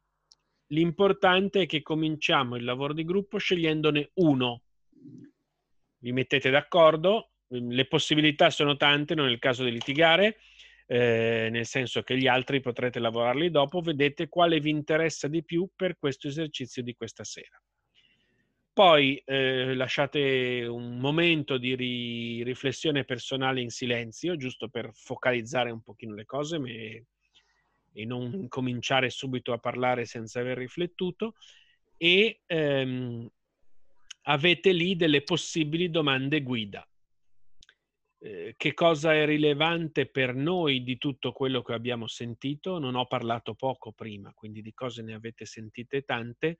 Magari ce n'è una o due che vi hanno stuzzicato in particolare, perché uh, vi è venuto in mente, ah, qui è esattamente quello che a me succede o che ho visto accadere in... Questo è un criterio. Oppure che cosa ci interpella da vicino, qualcosa che ci riguarda appunto questo noi direttamente, qualcosa che invece è più lontano, è un problema che ho un aspetto che non sentiamo così nostro. E soprattutto a quali passi concreti ci sentiamo chiamati. Evidentemente è un esercizio, queste sono domande che potrebbero essere lavorate per un tempo molto più lungo, ma è per cominciare. Alla fine dell'esercizio di lavoro di gruppo, che durerà penso una quarantina di minuti, eh, ci ritroviamo in assemblea plenaria e ogni gruppo avrà il compito di condividere, non facendo una relazione dettagliata su tutto quello che è stato detto, cioè non è il verbale, ma cercando di eh, mettere a fuoco il punto, i due punti che il gruppo ritiene più significativi. Possono essere domande ancora aperte, possono essere delle idee per qualche progetto futuro, per qualcosa da fare di concreto, può essere la chiarezza raggiunta su un fenomeno che adesso si vede in un modo più chiaro. Vedete voi, l'importante è che siano appunto uno o due e in questo senso chiederei al gruppo, prima di terminare, di dedicare gli ultimi minuti a eh, concordare quali sono questi due punti. L'altra cosa importante all'inizio è bene scegliere o trovare qualcuno che poi farà da portavoce. Evidentemente dopo si aprirà ancora un tempo di dibattito, a questo punto tutti avremo preso la parola in qualche modo e quindi il dibattito sarà molto più orizzontale ed evidentemente se qualcosa lì potremmo per esempio scoprire che i gruppi hanno avuto risonanze vicine, simili, uguali o invece lontanissime e chiederci perché e anche per esempio questioni che non sono emerse nel resoconto di nessun gruppo ma che sono state eh, tirate fuori potranno avere modo di essere riproposte eh, all'assemblea intera. È chiaro? Quindi direi che potete procedere tranquillamente a fare i gruppi. Eh, possiamo dire che ci ritroviamo alle 10? Che mi sembra mh, mm, 10 meno 5? 10, 10. Così avete il tempo davvero di provare a misurarsi, a misurarvi con queste domande. Eh, Laudato Si è scritta per interpellare le persone, non soltanto per essere ascoltata, ma per iniziare a mettere in moto riflessioni anche operative e quindi dal mio punto di vista questo è il momento più importante della serata. Quindi io chiudo di nuovo audio e video, ma lascio la sessione aperta e mi ricollego qualche minuto prima delle 10. Grazie Paolo, grazie mille. Buon lavoro. Grazie.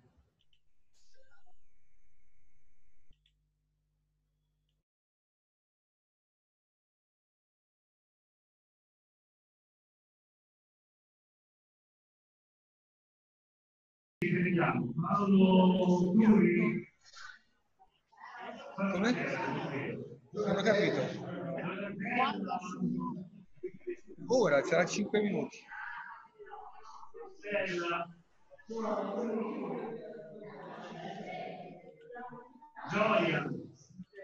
Siamo.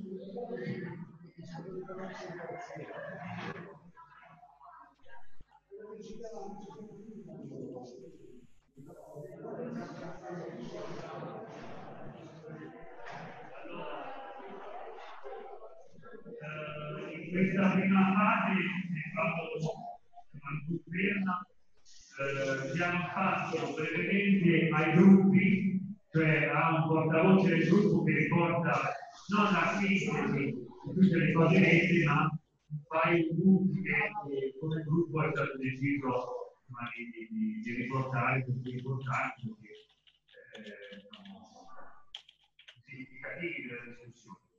Quindi invito chi c'è questo gruppo qua, se più gruppi. Vai, vai. Avviciniamoci dal computer così sente Paolo. Sì, parla da lì che dice e guarda in camera, alla tua destra, alla tua gioia. non, è, non è necessario. Allora. Puoi stare anche in piedi, ti senti lo stesso. Va bene. Allora, allora noi come gruppo abbiamo, mh, mm, ci siamo pensati come cittadini della nostra provincia. Non ti sentiamo, serve il microfono qua. No, no, a voi sentite? No. È, è disinfettato, l'ho appena disinfettato. Se senti troppo forte. Allora, noi ci... Allora, acceso, acceso. Va bene così, mi sentite? Noi ci siamo pensati come cittadini della nostra zona e eh, persone all'interno della nostra realtà ecclesiale. Quindi abbiamo pensato che eh, per noi eh, è importante all'interno della nostra Chiesa locale farci portavoce di, della necessità di riunire, rimettere insieme quei due aspetti eh, di cui parla Laudato Si, cioè lo sviluppo eh, della comunità e la cura della nostra terra attraverso delle, elaborando eh, situazioni e soluzioni che possono essere originali e creative e che possono essere condivise con tutta la nostra comunità. Eh, in una logica che è fatta di piccoli passi e che eh, ha anche lo scopo di educare eh, le giovani generazioni. Basta. Scusate qua, il presidente ha dato... Il gruppo dietro là, in fondo. Morufilo, eh. Paolo? Sì. Oh, no, Pa- no, Paolo è uno del gruppo. Ah, ok. No, scusa. Devo dire Turi, lo parlo, la chiamo per cognome. Faccio riconoscerlo. Chi c'è di quel gruppo là?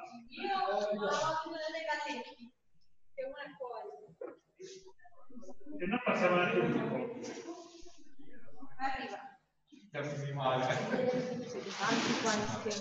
Inquadra loro là. Mi tolgo? No, perché ti devi togliere? No, Io inquadro qua. Allora, noi alla domanda chi siamo noi? Oh, i valletti ci servono qui davanti, per favore. Ah, devono fare... Devono far vedere delle cose. Noi alla domanda eh, chi siamo noi ci siamo risposti, siamo giovani di Azione Cattolica. E ci siamo interrogati su cosa possiamo fare per rendere vivo questo cammino.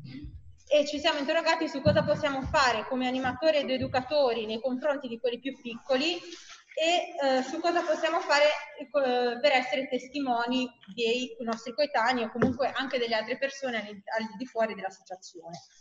Ci siamo detti che deve cambiare la, la logica con cui ragioniamo, cioè ci siamo detti cioè, anche, anche stasera, no? negli interventi precedenti. E ci siamo detti che eh, uscire di casa senza la borraccia o senza la bottiglia termica deve essere un po' come quando usciamo di casa senza il cellulare, cioè che arrivati a metà delle scale torni indietro perché ti sei dimenticato una cosa importante. E eh, abbiamo riflettuto su questo, cioè su come fare per eliminare quelle cose che poi andrebbero buttate via, come bicchieri di plastica, eh, i piatti, le, le posate, eccetera, eccetera. Perché ci siamo anche detti che delle volte è più facile tirare fuori dalla tasca 50 centesimi e metterli nella macchinetta per prendere la bottiglia di plastica anziché portare la, la borraccia termica da casa, ma forse anche no, cioè potrebbe essere se ci pensate, più comodo, più efficiente il fatto di avere sempre a disposizione l'acqua, soprattutto quando abbiamo anche tanti, eh, tanti bimbi a cui star dietro, dicevamo con Ermanno. Quindi, per fare la sintesi, eh, la proposta a livello locale che vi facciamo a tutti da domani è quella di ricordarvi il PIN, portati il necessario. Cioè l'invito che vogliamo fare, la logica che vogliamo cambiare è quella da domani sera, visto che ci saranno tante sere in cui ci sarà la cena condivisa, di portarci da casa il piatto, le posate e la borraccia, così che eliminiamo i due sacchi neri che abbiamo fatto di plastica stasera. E eh, vogliamo che, sia, che diventi una logica di tutti gli incontri di Azione Cattolica, cioè che diventi una cosa che non serve ricordarci il PIN, l'abbiamo chiamato PIN perché dobbiamo ricordarcelo che, come il PIN del cellulare. È una cosa che non possiamo dimenticarci quando andiamo a mangiare fuori di portare, il, di portare il, le cose da, per, necessario per cui mangiare. Uh, e il desiderio è quello che diventi un, un, atteggiamento poi per tutte le volte che faremo degli incontri in azione cattolica, cioè non servirà a dire se organizzi una cena porta i piatti biodegradabili, ma ciascuno saprà di portarlo da casa. Quindi l'invito è quello di farlo già da domani, chiederemo a Stefano di dirlo anche a chi non è presente stasera e eh, anche per i mercoledì le serate giovani al Fortino, gli incontri adulti, cioè tutte le volte come abbiamo fatto quegli incontri che ognuno si portava la tazza a colazione, il film, ricordatevi.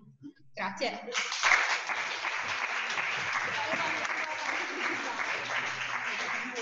Posso... Il gruppo fuori, grazie. Intanto avviso segnato il terzo con l'Inter, Lautaro Martinez. Avanti il terzo gruppo.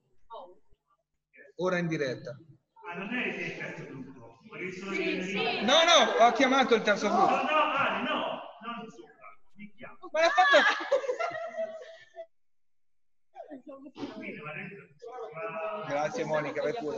Bu- Buonasera a tutti. Mi sentite? No? Allora, ehm, noi, eh, per noi i due punti concreti effettivamente non li abbiamo analizzati, non ci siamo arrivati. Eh, ci siamo soffermati molto su noi e su questo focalizzare o comunque condividere qual era il gruppo di partenza. Il gruppo di partenza per le otto persone, quindi 7 più 1, è stato poi l'associazione. Eh, ci siamo detti il condominio, ci siamo detti il gruppo di lavoro, ci siamo detti, eh, ma in realtà il nostro noi era l'associazione e il livello associativo diocesano, perché è quel luogo dove effettivamente ci siamo ritrovati come il luogo di confronto, il luogo di analisi, il luogo dove possiamo essere noi stessi e da lì partire per andare fuori. Eh, allora poi dopo abbiamo la forza di andare nel condominio e di dare la testimonianza, abbiamo la forza di parlare agli altri, eh, la nostra forza di formazione, quindi quel luogo dove possiamo formarci e al tempo stesso avere la capacità di analisi nel vedere quello che è all'esterno. Ehm, sicuramente partendo poi, ehm, o meglio, uno dei punti focali è stato l'attenzione alla persona, quindi l'ecologia del creato sì, ma l'ecologia come attenzione alla persona e attenzione al, al non scarto, no? È venuto fuori come le persone debbano essere anche il non scarto nella nostra vita quotidiana. Giusto? Ehm, altre, altre cose? Collaboratori? no, diciamo che ci siamo fermati qua, vero Donna? Ok. La ragazza si è impegnata, 28. Il gruppo era in fondo alla sala, Non sopra. Sì, sopra, si può vediamo. Come in chiesa? Fare una scrivania due o tre. E Ci siamo sputi. Eh, eh, ragazzi, scadiamo un po'.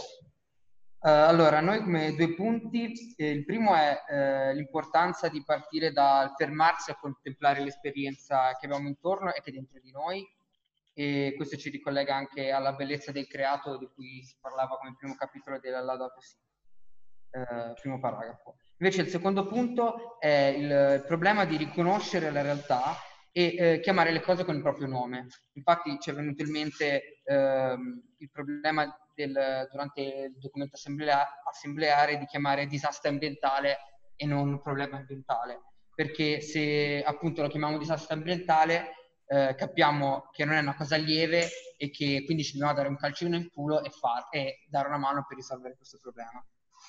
Posso dire calcio in culo? Sei ammonito, ammonito. Ah, ok. E, questo ci, ci ha collegato anche il fatto dell'importanza dello stile educativo e di essere testimoni e modelli eh, in tutti i momenti eh, e non solo nei piccoli gesti, come si dice la Laudato Si, ma in tutti i gesti del quotidiano. Facendo esempio, come già, ha già fatto due gruppi prima di noi, di, di stasera e di tutta la plastica che abbiamo sprecato. E invece grazie al gruppo prima che ci ha dato una bellissima soluzione. Non solo perché c'era la Lisa, eh, è stata proprio una bella soluzione. Possiamo passare la parola al Presidente. Intanto vi avviso che l'Inter ha segnato il quarto gol con Romero Lucaco. Grazie.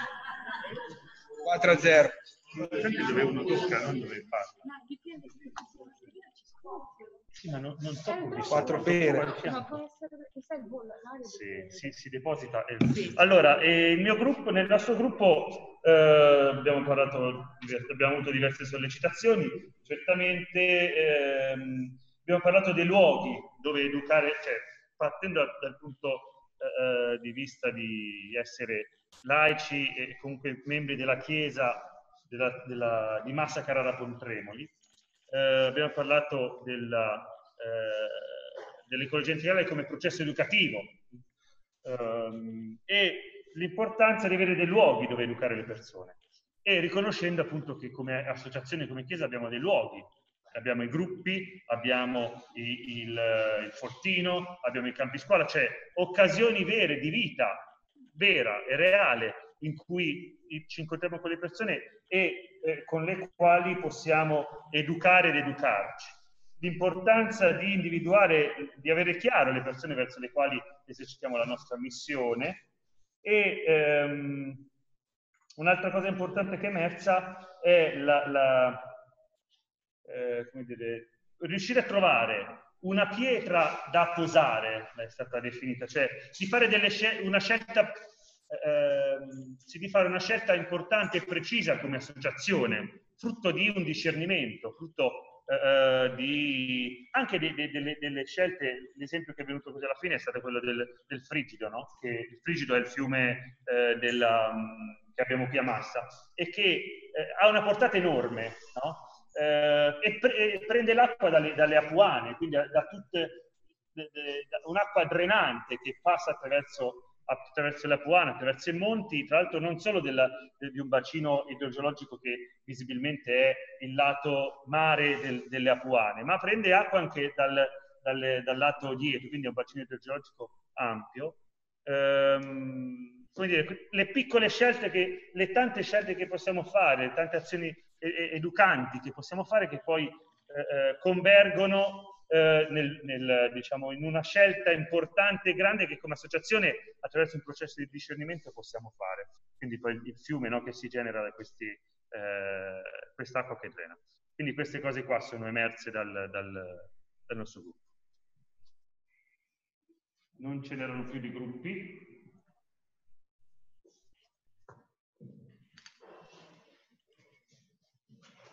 Eh, Paolo, se vuoi darci un piccolo ritorno oppure... Ma a me sembrerebbe più interessante provare a capire appunto se qualcuno vuole aggiungere qualcosa ancora che gli sembra che... E poi soprattutto iniziare a farvi scambiare reazioni, nel senso che evidentemente molte di queste cose sono più significative per voi, appunto una serie di riferimenti e va benissimo, eh, perché la Laudato Si vuol, eh, spinge alla concretezza e non all'astrazione. Eh, quindi eh, parlare di luoghi, parlare di occasioni, eccetera. E quindi non so, ehm, inviterei veramente a vedere se qualcuno ha domande, suggestioni, se eh, tra le cose emerse ce n'è una che cattura l- l'attenzione di tutti e quindi ehm, che ne so, diventa, iniziate a lavorarci sopra, pensando anche alle prossime giornate, cioè credo che abbiate un programma che poi su una serie di tematiche ritorna e, e proprio in questa attenzione eh, al luogo che mi sembra un po' uscita da tutti. Eh, tra l'altro vedo che tutti avete scelto più o meno lo stesso livello territoriale e anche questo mi sembra significativo, cioè vabbè è chiaro, siete, siete qui in quanto quel livello, però eh, allora capire quale può essere qualcosa di concreto che lascia un segno, che diventa visibile, che parla, eh, potrebbe essere un progetto interessante da mettere a fuoco stasera e anche nei prossimi giorni.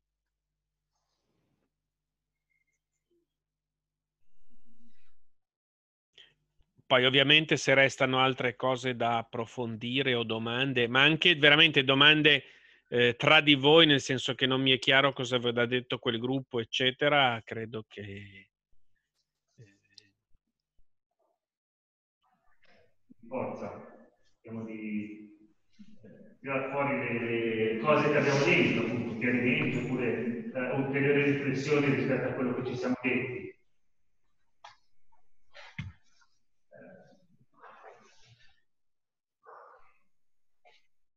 Guarda, Carla è andato via.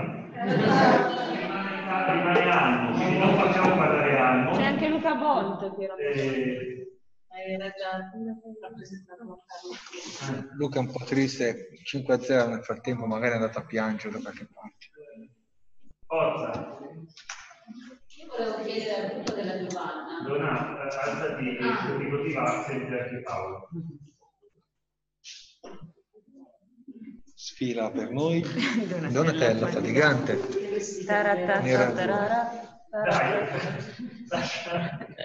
Abbiamo una regia, eh Paolo, qua non, non indifferente. No, vedo, vedo che c'è tutto un dispositivo. Ma volevo chiedere se, al gruppo della Giovanna, no, che eh, si, è espresso, si è espressa su tre livelli no, riguardo all'essere cittadini, però se, pote, se potevi, se siete andati più nel concreto, ecco, se avete portato degli esempi, delle azioni, anche se, se semplici da, da, da attuare, farsi, cioè non soltanto mi è sembrato interessante, però ho faticato a dire, vabbè, dove lo, dove lo concretizziamo oppure dove vorreste concretizzarlo?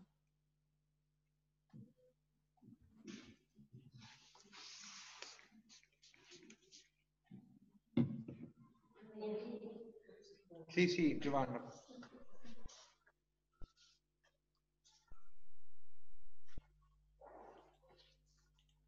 Allora, anche noi abbiamo avuto il problema un po' del tempo, nel senso che una volta mh, chiarito il fatto che ci saremmo concentrati sul locale, poi non abbiamo avuto molto, abbiamo fatto degli esempi, mh, vabbè, mh, sicuramente eh, abbiamo parlato del fatto che all'interno dei gruppi di farci portavoce de, di questo messaggio, di questi messaggi che sono nella Laudato Si, perché riteniamo che, eh, come anche eh, ci è stato detto stasera, la Chiesa comunque, eh, cioè, diciamo che l'aspetto dello sviluppo e de, dell'uomo è, eh, è, sempre stato visto come eh, preponderante rispetto alle problematiche ambientali. No? E anche la Chiesa in questo senso eh, si è sempre concentrata più su problemi legati alla, alle comunità umane, diciamo, che all'ambiente che queste comunità vivono. Quindi eh, abbiamo anche poi parlando, ehm, ci siamo anche confrontati sul fatto che non c'è una forte sensibilità in questo senso all'interno dei nostri gruppi e all'interno delle nostre comunità eh, ecclesiali. E quindi eh, il farsi portavoce voleva dire proprio cominciare anche a progettare dei percorsi all'interno dei gruppi, dei percorsi di formazione che fossero strettamente legati alle cose che sono emerse questa sera. Capisco che eh, cioè, questa per noi è già una cosa concreta, perché ha a che fare con la sfida educativa. Le, poi di esempi pratici è venuto fuori il discorso per esempio degli orti. Abbiamo parlato, ci sono comunità per esempio parrocchiali che hanno gli orti parrocchiali, per cui eh, sarebbe molto bello dove ce ne sia ovviamente la possibilità pratica mettere al servizio mh, dei terreni do, da poter condividere in comunità soprattutto ehm, eh, rivolti al, a, a, quelle persone che nella società si trovano ad essere una pietra scartata, quindi le persone che hanno difficoltà, cioè un progetto concreto di orto parrocchiale che però coinvolgesse e a favore, saltando quella logica di eh, utilitaristica per cui quando si fa un progetto di questo genere normalmente lo si fa per guadagnare qualcosa, no? faccio l'orto per poi prendere la verdura, cioè, no, una cosa del tutto gratuita, cioè eh, questa era stata una, ecco, però mh, era rimasto tutto a livello di, di, esempi perché poi il tempo è stato quello che... Quindi diciamo, ecco, creare percorsi eh, che avvicinino le persone, le nostre comunità a questi concetti fondamentali presenti nella Laudato Si e un'idea molto bella di Desiree di, di, questo, di, di cercare degli spazi comunque da condividere con chi nella società purtroppo non ha, non, questa società non trova spazio. Lei l'ha detta, ah, lo spruzzamento. Non so autorizzare.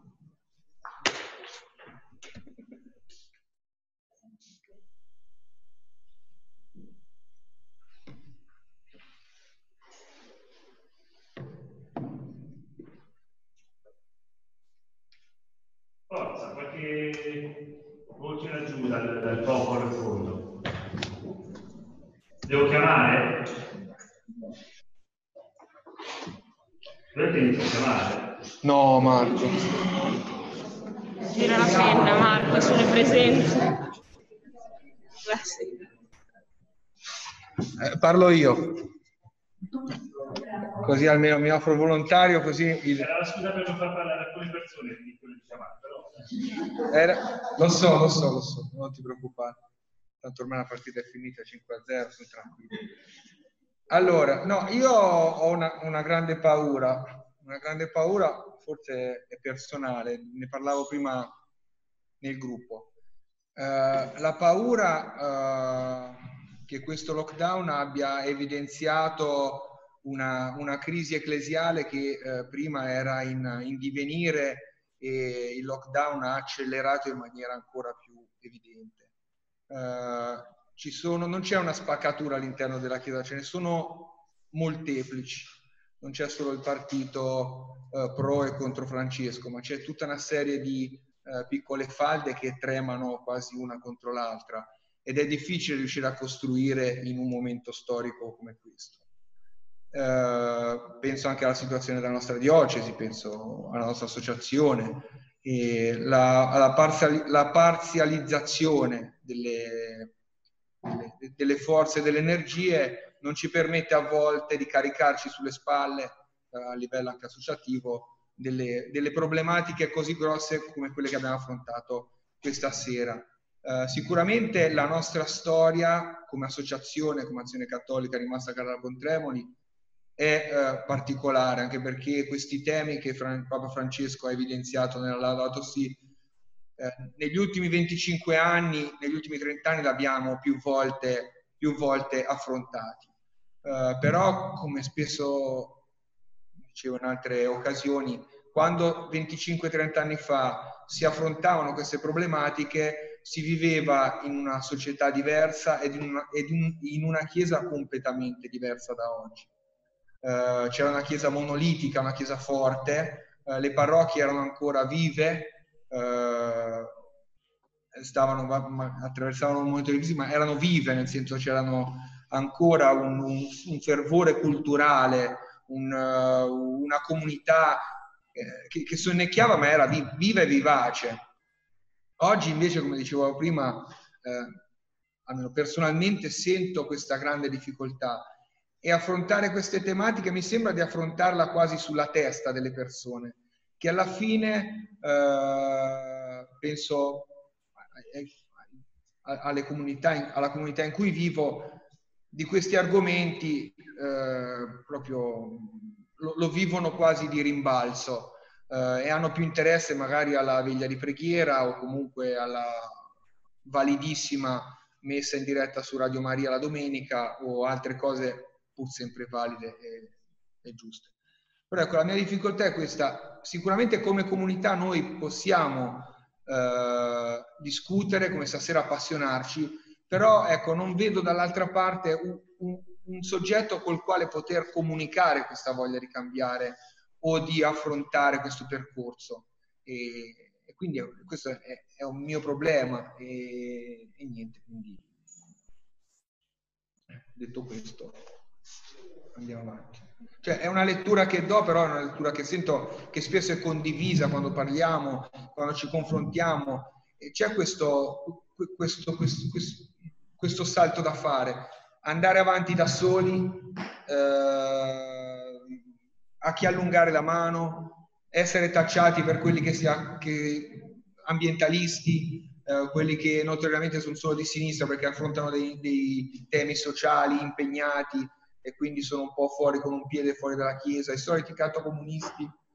Ecco, questa è un po' una riflessione personale.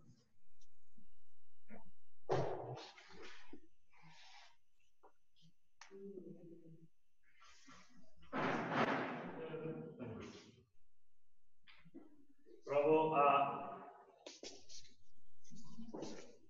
No, ah, provo a riproporre, a sviluppare meglio una riflessione che ho fatto prima nel gruppo che riguarda appunto questa azione edu- educante della- dell'ecologia integrale. E, mh, in particolare legandola al processo di, di, di discernimento e alla sinodalità che, eh, anche per dirlo a Paolo, sono termini che, sui quali anche in questi ultimi anni abbiamo lavorato molto. Um, e riprendendo la questione che ha detto nel, diciamo, nel, nel suo intervento legata al fatto che la, nessuno può avere l'ultima parola, no? cioè, quindi ci, ci, educa appunto a questo processo di, di dialogo eh, dal quale ne usciamo eh, trasformati, comunque ne usciamo, cioè ci, sappiamo che quando arriviamo in fondo non siamo quelli di prima. Um, questo certamente ci richiama a, come dicevo prima, all'umiltà di riconoscere eh, di non avere la soluzione, no? perché eh, a volte possiamo dire, avere questa presunzione di dire io so qual è la strada, io uh, ho la soluzione rispetto a quello che ci, ai problemi che ci stiamo ponendo.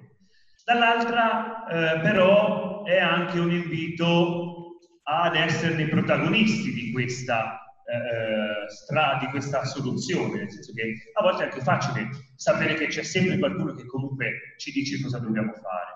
Eh, e quindi eh, diventa un processo, anche qui è una parola che in questi anni è venuta fuori spesso, che è corresponsabilità. Gioia me lo ricorda spesso. Però questo è, è, è, una, è dire, un elemento al quale siamo chiamati. A volte è comodo avere qualcuno che ci dice cosa, cosa possiamo fare. Um, però in realtà tutti siamo chiamati a essere protagonisti, tutti possiamo e dobbiamo eh, metterci del nostro, perché è quello a cui siamo chiamati a fare. Eh. E, perché e, niente, questa è la, la, la riflessione ecco, che volevo aggiungere.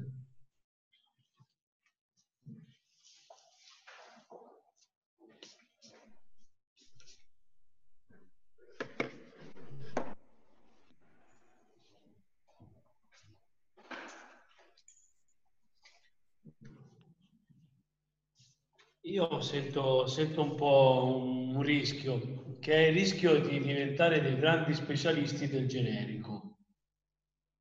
E probabilmente questa, questo incontro con te, Paolo, me l'ha evidenziato ancora di più.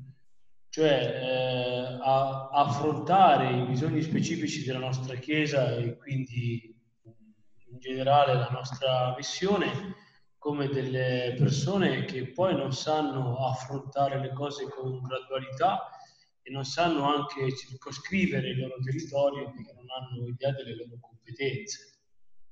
E questo finisce per, dei, per farci dei discorsi addosso, insomma. Eh, dovremo ri, ricircoscrivere quello che è il, il nostro territorio, in base alle nostre competenze, cioè quello che sappiamo fare, e, e anche alle nostre possibilità reali di incidere su questa cosa. C'è un, una questione, ad esempio, enorme che forse rischia di eh, uscire da una logica di integralità, ma entra nello specifico, che è la questione dello, dello sfruttamento dell'ambiente, per esempio, da noi, che eh, di fronte ad una risorsa immensa come quella del marmo, eh, sfruttandola male, a, a, subiamo delle piaghe sociali incredibili da mondo so, sottosviluppato a livello di salute, a livello economico, a livello culturale, per esempio. È qualcosa che vediamo ormai da tempo, almeno in diversi, eh, però non abbiamo sufficienti competenze per entrare in questo ambiente, probabilmente per entrare in dialogo e noi cura con il marmo estrae, con il marmo eh, lavora e, e, questo rischia anche di generare in noi un senso di, di, frustrazione perché vediamo che ci sono dei bisogni e delle esigenze e poi non riusciamo a, a rispondere. Quindi credo che una sfida almeno per l'associazione sia quella di anche ricircoscrivere quello che è il nostro territorio evitando di voler sapere eh, su tutto e poi non, non essere capaci di agire su nulla.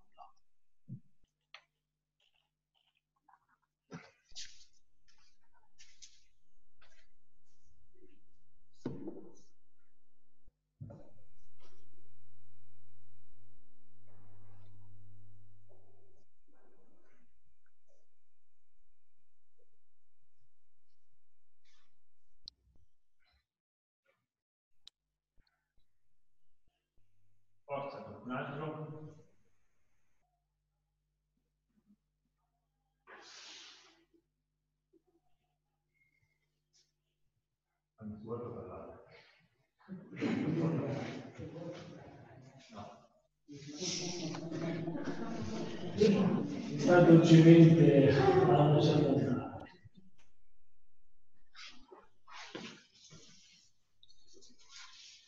Paolo, Sì. Sì, io mi sono segnato giù un paio di cose da darvi così, un po' come feedback, avendovi accompagnato e ascoltato. Ehm, allora, prima innanzitutto è un incoraggiamento. Eh, mi sembra che anche il report dei gruppi, qualcuno l'ha anche detto, ehm, abbiano segnalato un certo entusiasmo o comunque il fatto che che animazione e dinamicità. Appunto, c'è mancato il tempo e tutte queste cose qui. Sono segnali importanti eh, per cui vi incoraggio davvero a non disperdere queste energie. Eh, se avete trovato qualcosa in cui provate gusto, andaceci dietro. Eh, dopo c'è un consiglio, direi che potrebbe essere questo. Eh, provate, non so se può essere l'occasione anche questo campo, eh, per voi che siete lì o anche come proposta da fare all'associazione più a, più a largo, non siete certamente tutti lì, ma di darvi un tempo per cominciare a fare qualcosa. Eh, e di pensare che la data di inizio, qualunque cosa sia, è il vero vincolo. Evidentemente, eh, presumo, presumo, magari no, ma con buona probabilità non sarà il progetto migliore del mondo, non sarà l'azione più innovativa e più specifica, eccetera. Direi non importa. Eh, serve mh, muoversi, fare dei passi, muovere le mani, cominciare ad agire perché questo è un modo di imparare, un modo per riattraversare i problemi eh, non chiusi ciascuno nella sua stanza o in un posto dove parliamo, ma attraverso l'azione. Papa Francesco dice preferisco la Chiesa che eh, esce, va in giro e ogni tanto rischia di fare un incidente piuttosto che eh, starsene chiusi a ragionare, ragionare, ragionare. Allora davvero prendetevi, magari davvero potrebbe essere un obiettivo di questi giorni, decidiamo che entro la tal data vogliamo cominciare qualcosa di concreto. Sarà piccolo, sarà provvisorio, eh, magari dopo un po' di tempo eh, ne riderete perché direte guardate che ingenuo che, che, che, che ingenui che eravamo, benissimo, da qualche parte bisogna cominciare e eh, dopodiché i processi di discernimento prevedono esattamente che si facciano delle cose e poi ci si torni sopra. Poi mi sono segnato una domanda eh, che era ma perché solo dentro la Chiesa? Allora capisco, è quasi ovvio eh, per chi siete, per il luogo in cui siete e tutto questo, ma la cosa interessante di Laudato Si è che non è come tutte le altre encicliche fino adesso indirizzata, eh, se prendete tutte le altre encicliche, hanno un incipit che è eh, tipicamente Giovanni Paolo, Giovanni Paolo, servo dei servi di Dio, a tutti i signori cardinali, patriarchi, vescovi, arcivescovi, preti, suore religiose eh, e tutti i membri del popolo di Dio. In Laudato Si questo non c'è. E al numero... Eh, dov'è? Adesso lo trovo. Eh. Eh, eccolo qua.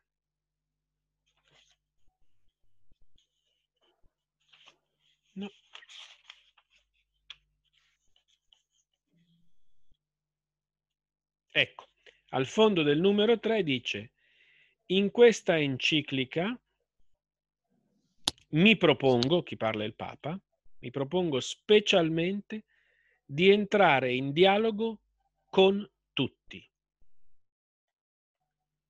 Ci sta a cuore la questione Laudato Si? non troviamo all'interno della comunità cristiana, diocesana, parrocchiale degli interlocutori? Dove sta il problema? Entriamo in dialogo con tutti, cerchiamone altri.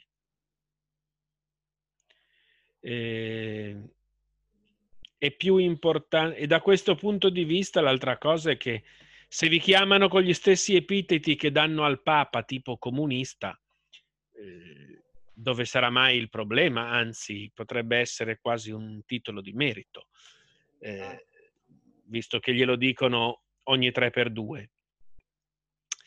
E la terza cosa che mi sono appuntato è un po' un compito, proprio il compito della signora maestra, eh? quindi la lezioncina da fare a casa cominciando stasera, è di leggere con attenzione il numero 232.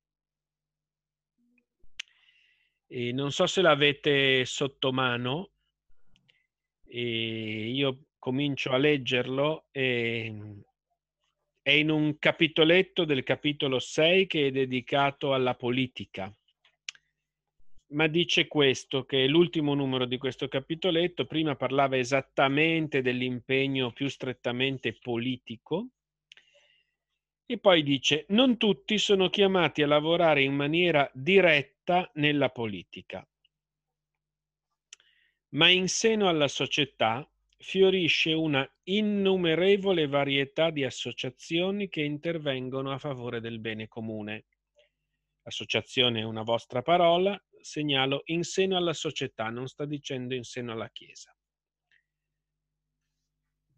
Dif- come, come intervengono? Difendendo l'ambiente naturale urbano.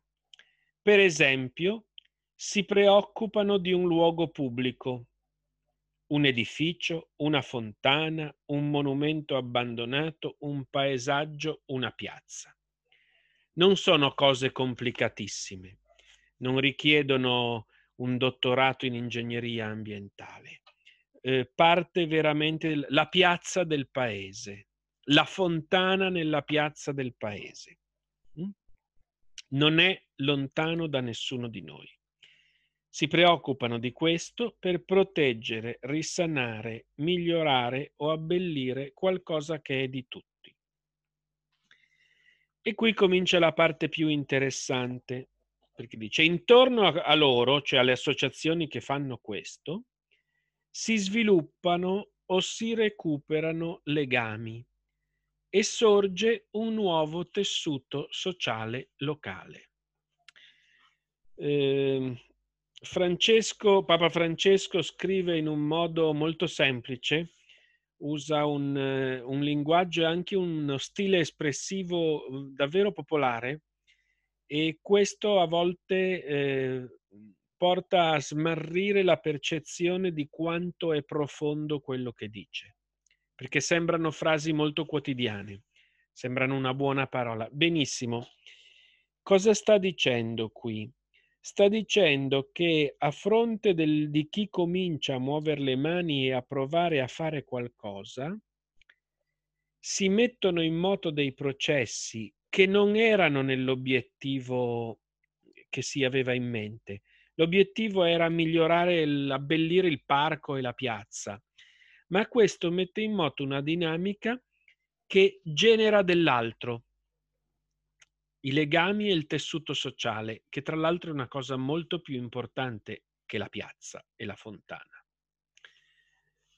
Ma senza lavoro per la piazza e la fontana non si mette in moto neanche la dinamica di rigenerazione del tessuto sociale.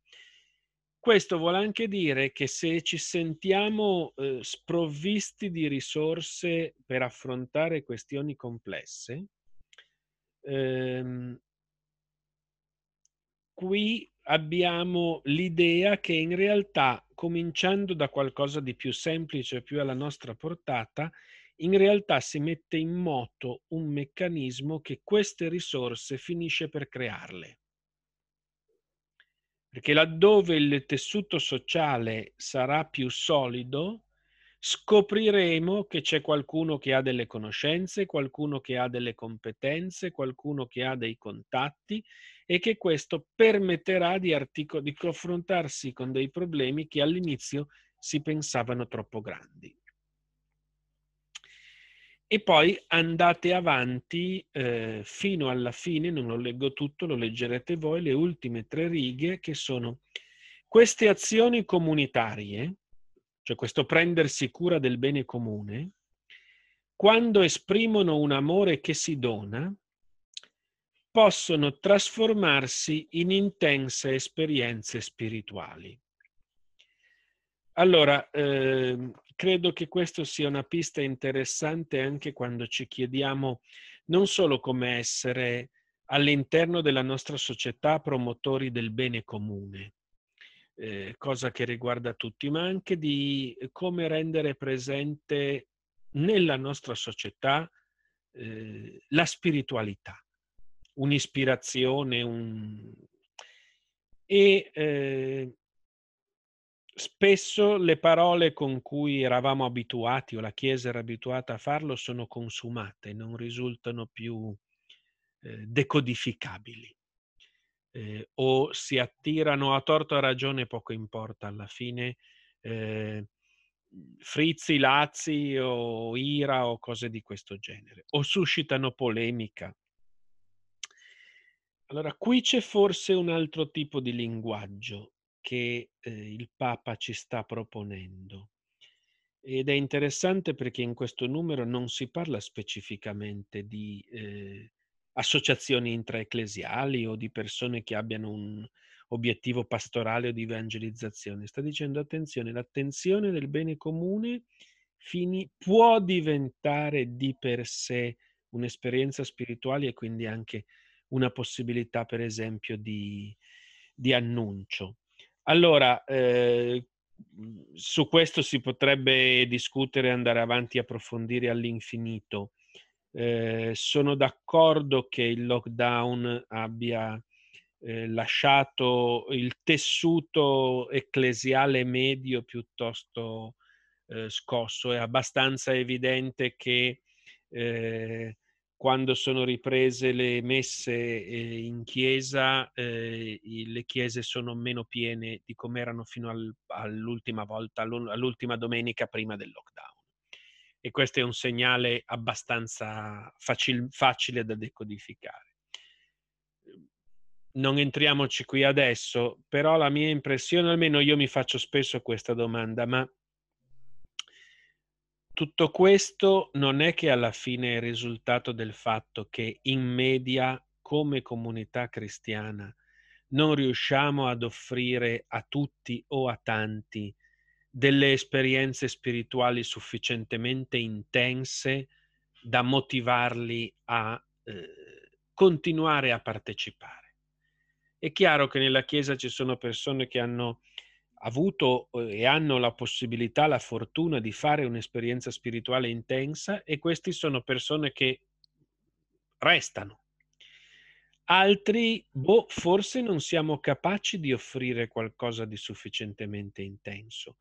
E ad altri pe- penso anche a eh, tante testimonianze che appunto di, di, giovani in giro per il mondo o di, che, che sono state raccolte in vista del sinodo, eccetera. Questo ti dicono, eh, la Chiesa sì, sappiamo dove sta, ma non, non, non riesce a intercettarci, a metterci davanti qualcosa di eh, sufficientemente intenso. Bene, forse abbiamo qui una possibilità attraverso delle pratiche che sono anche molto eh, laiche di impegno nella società, la possibilità di riaprire delle valvole in cui permettere a delle persone di fare esperienze spirituali intense. Allora, questo numero 232 vi raccomando di leggerlo magari con frequenza, è destinato a delle associazioni, quindi vi riguarda anche direttamente, e ehm, con il consiglio o l'invito a provare a ragionarci con, dandovi l'obiettivo di trovare degli alleati. Eh, se vogliamo imparare sempre meglio lo stile della sinodalità, eh, per Francesco è chiarissimo, l'unico modo di farlo è praticarlo. Non lo impareremo studiandolo, ma praticandolo. Poi, dopo averlo praticato, ci accorgeremo magari che abbiamo bisogno di studiarlo meglio e torneremo ad approfondirlo anche teologicamente. Ma in un'altra modalità. Allora cominciamo a praticarlo, quindi se facciamo qualcosa, se proponiamo delle iniziative, se vogliamo fare delle azioni, eh, cerchiamo di trovare degli alleati. Un compito per queste serate potrebbe anche essere chiedersi benissimo, nel nostro territorio, in, nel, eh, nella provincia di Massa Carrara e nella nostra diocesi, chi sono dei, dei potenziali alleati per costruire un percorso comune sui temi della Laudato Si, dentro e fuori dalla Chiesa. Anzi, mi verrebbe da dire meglio se fuori dalla Chiesa, perché magari ci si scopre eh, che appunto la diversità è anche qui. Eh, se il, la sinodalità la pratichiamo davvero in una chiave poliedrica, cioè cercando di articolare eh, punti di vista davvero diversi, eh, diventa ancora più gustosa.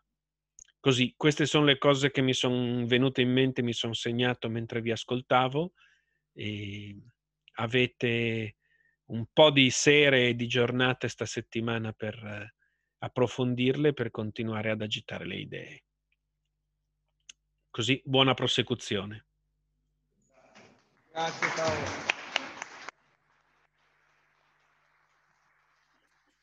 Regia, camera a girare, grazie.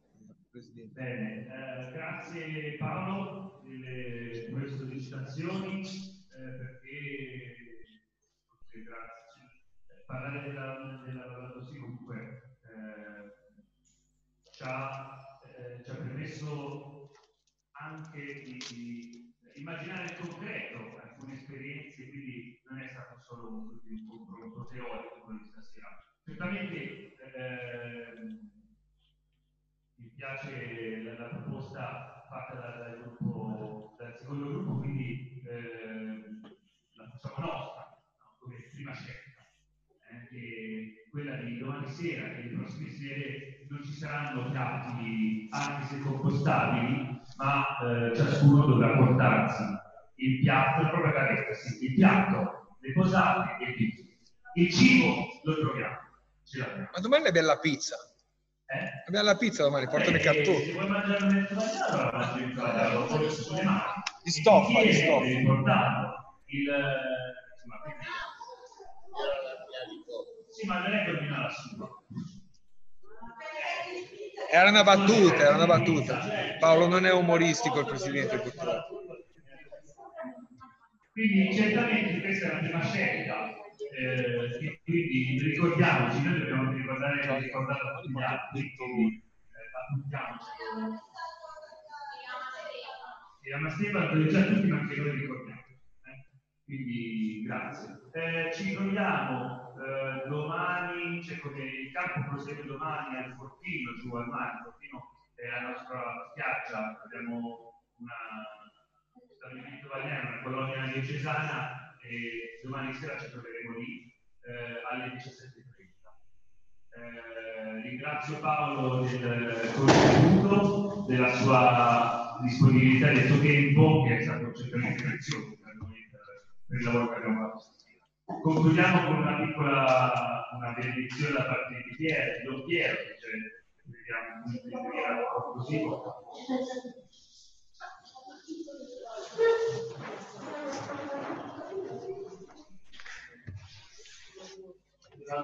Fai un primo piano stretto sul tono. È arrivato un messaggio cosa, molto meno, il, il padre di Isabella, sulla Elisa.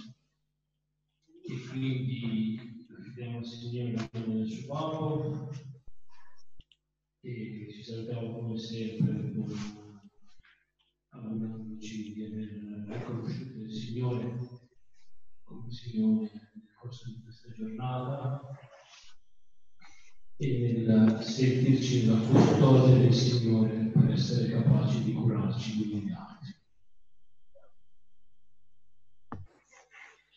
Nella Lega, salvaci Signore, e solo non ci abbandonare, il cuore vedi con Cristo e il corpo e cose Ora lascia, oh Signore, che tu sei le immagini della tua parola, perché gli occhi hanno visto la tua salvezza, preparata da te davanti a tutti i popoli, luce per illuminare le genti e gloria del tuo popolo Israele. Gloria al Padre, al Figlio e allo Spirito Santo, come era nel principio, ora e sempre, nei secoli dei secoli. Amen.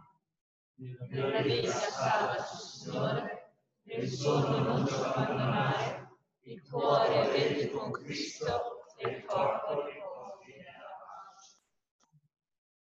Il Signore ci doni una notte serena e riposo per tutti. Amen. Buonanotte. Ciao Paolo, buonanotte. Buonanotte. Salutate Paolo, potete salutare Paolo? Grazie. Buonanotte a tutti. Grazie. Buonanotte. Ci sentiamo in questi giorni. Va bene, io chiudo. Buonanotte. Buonanotte.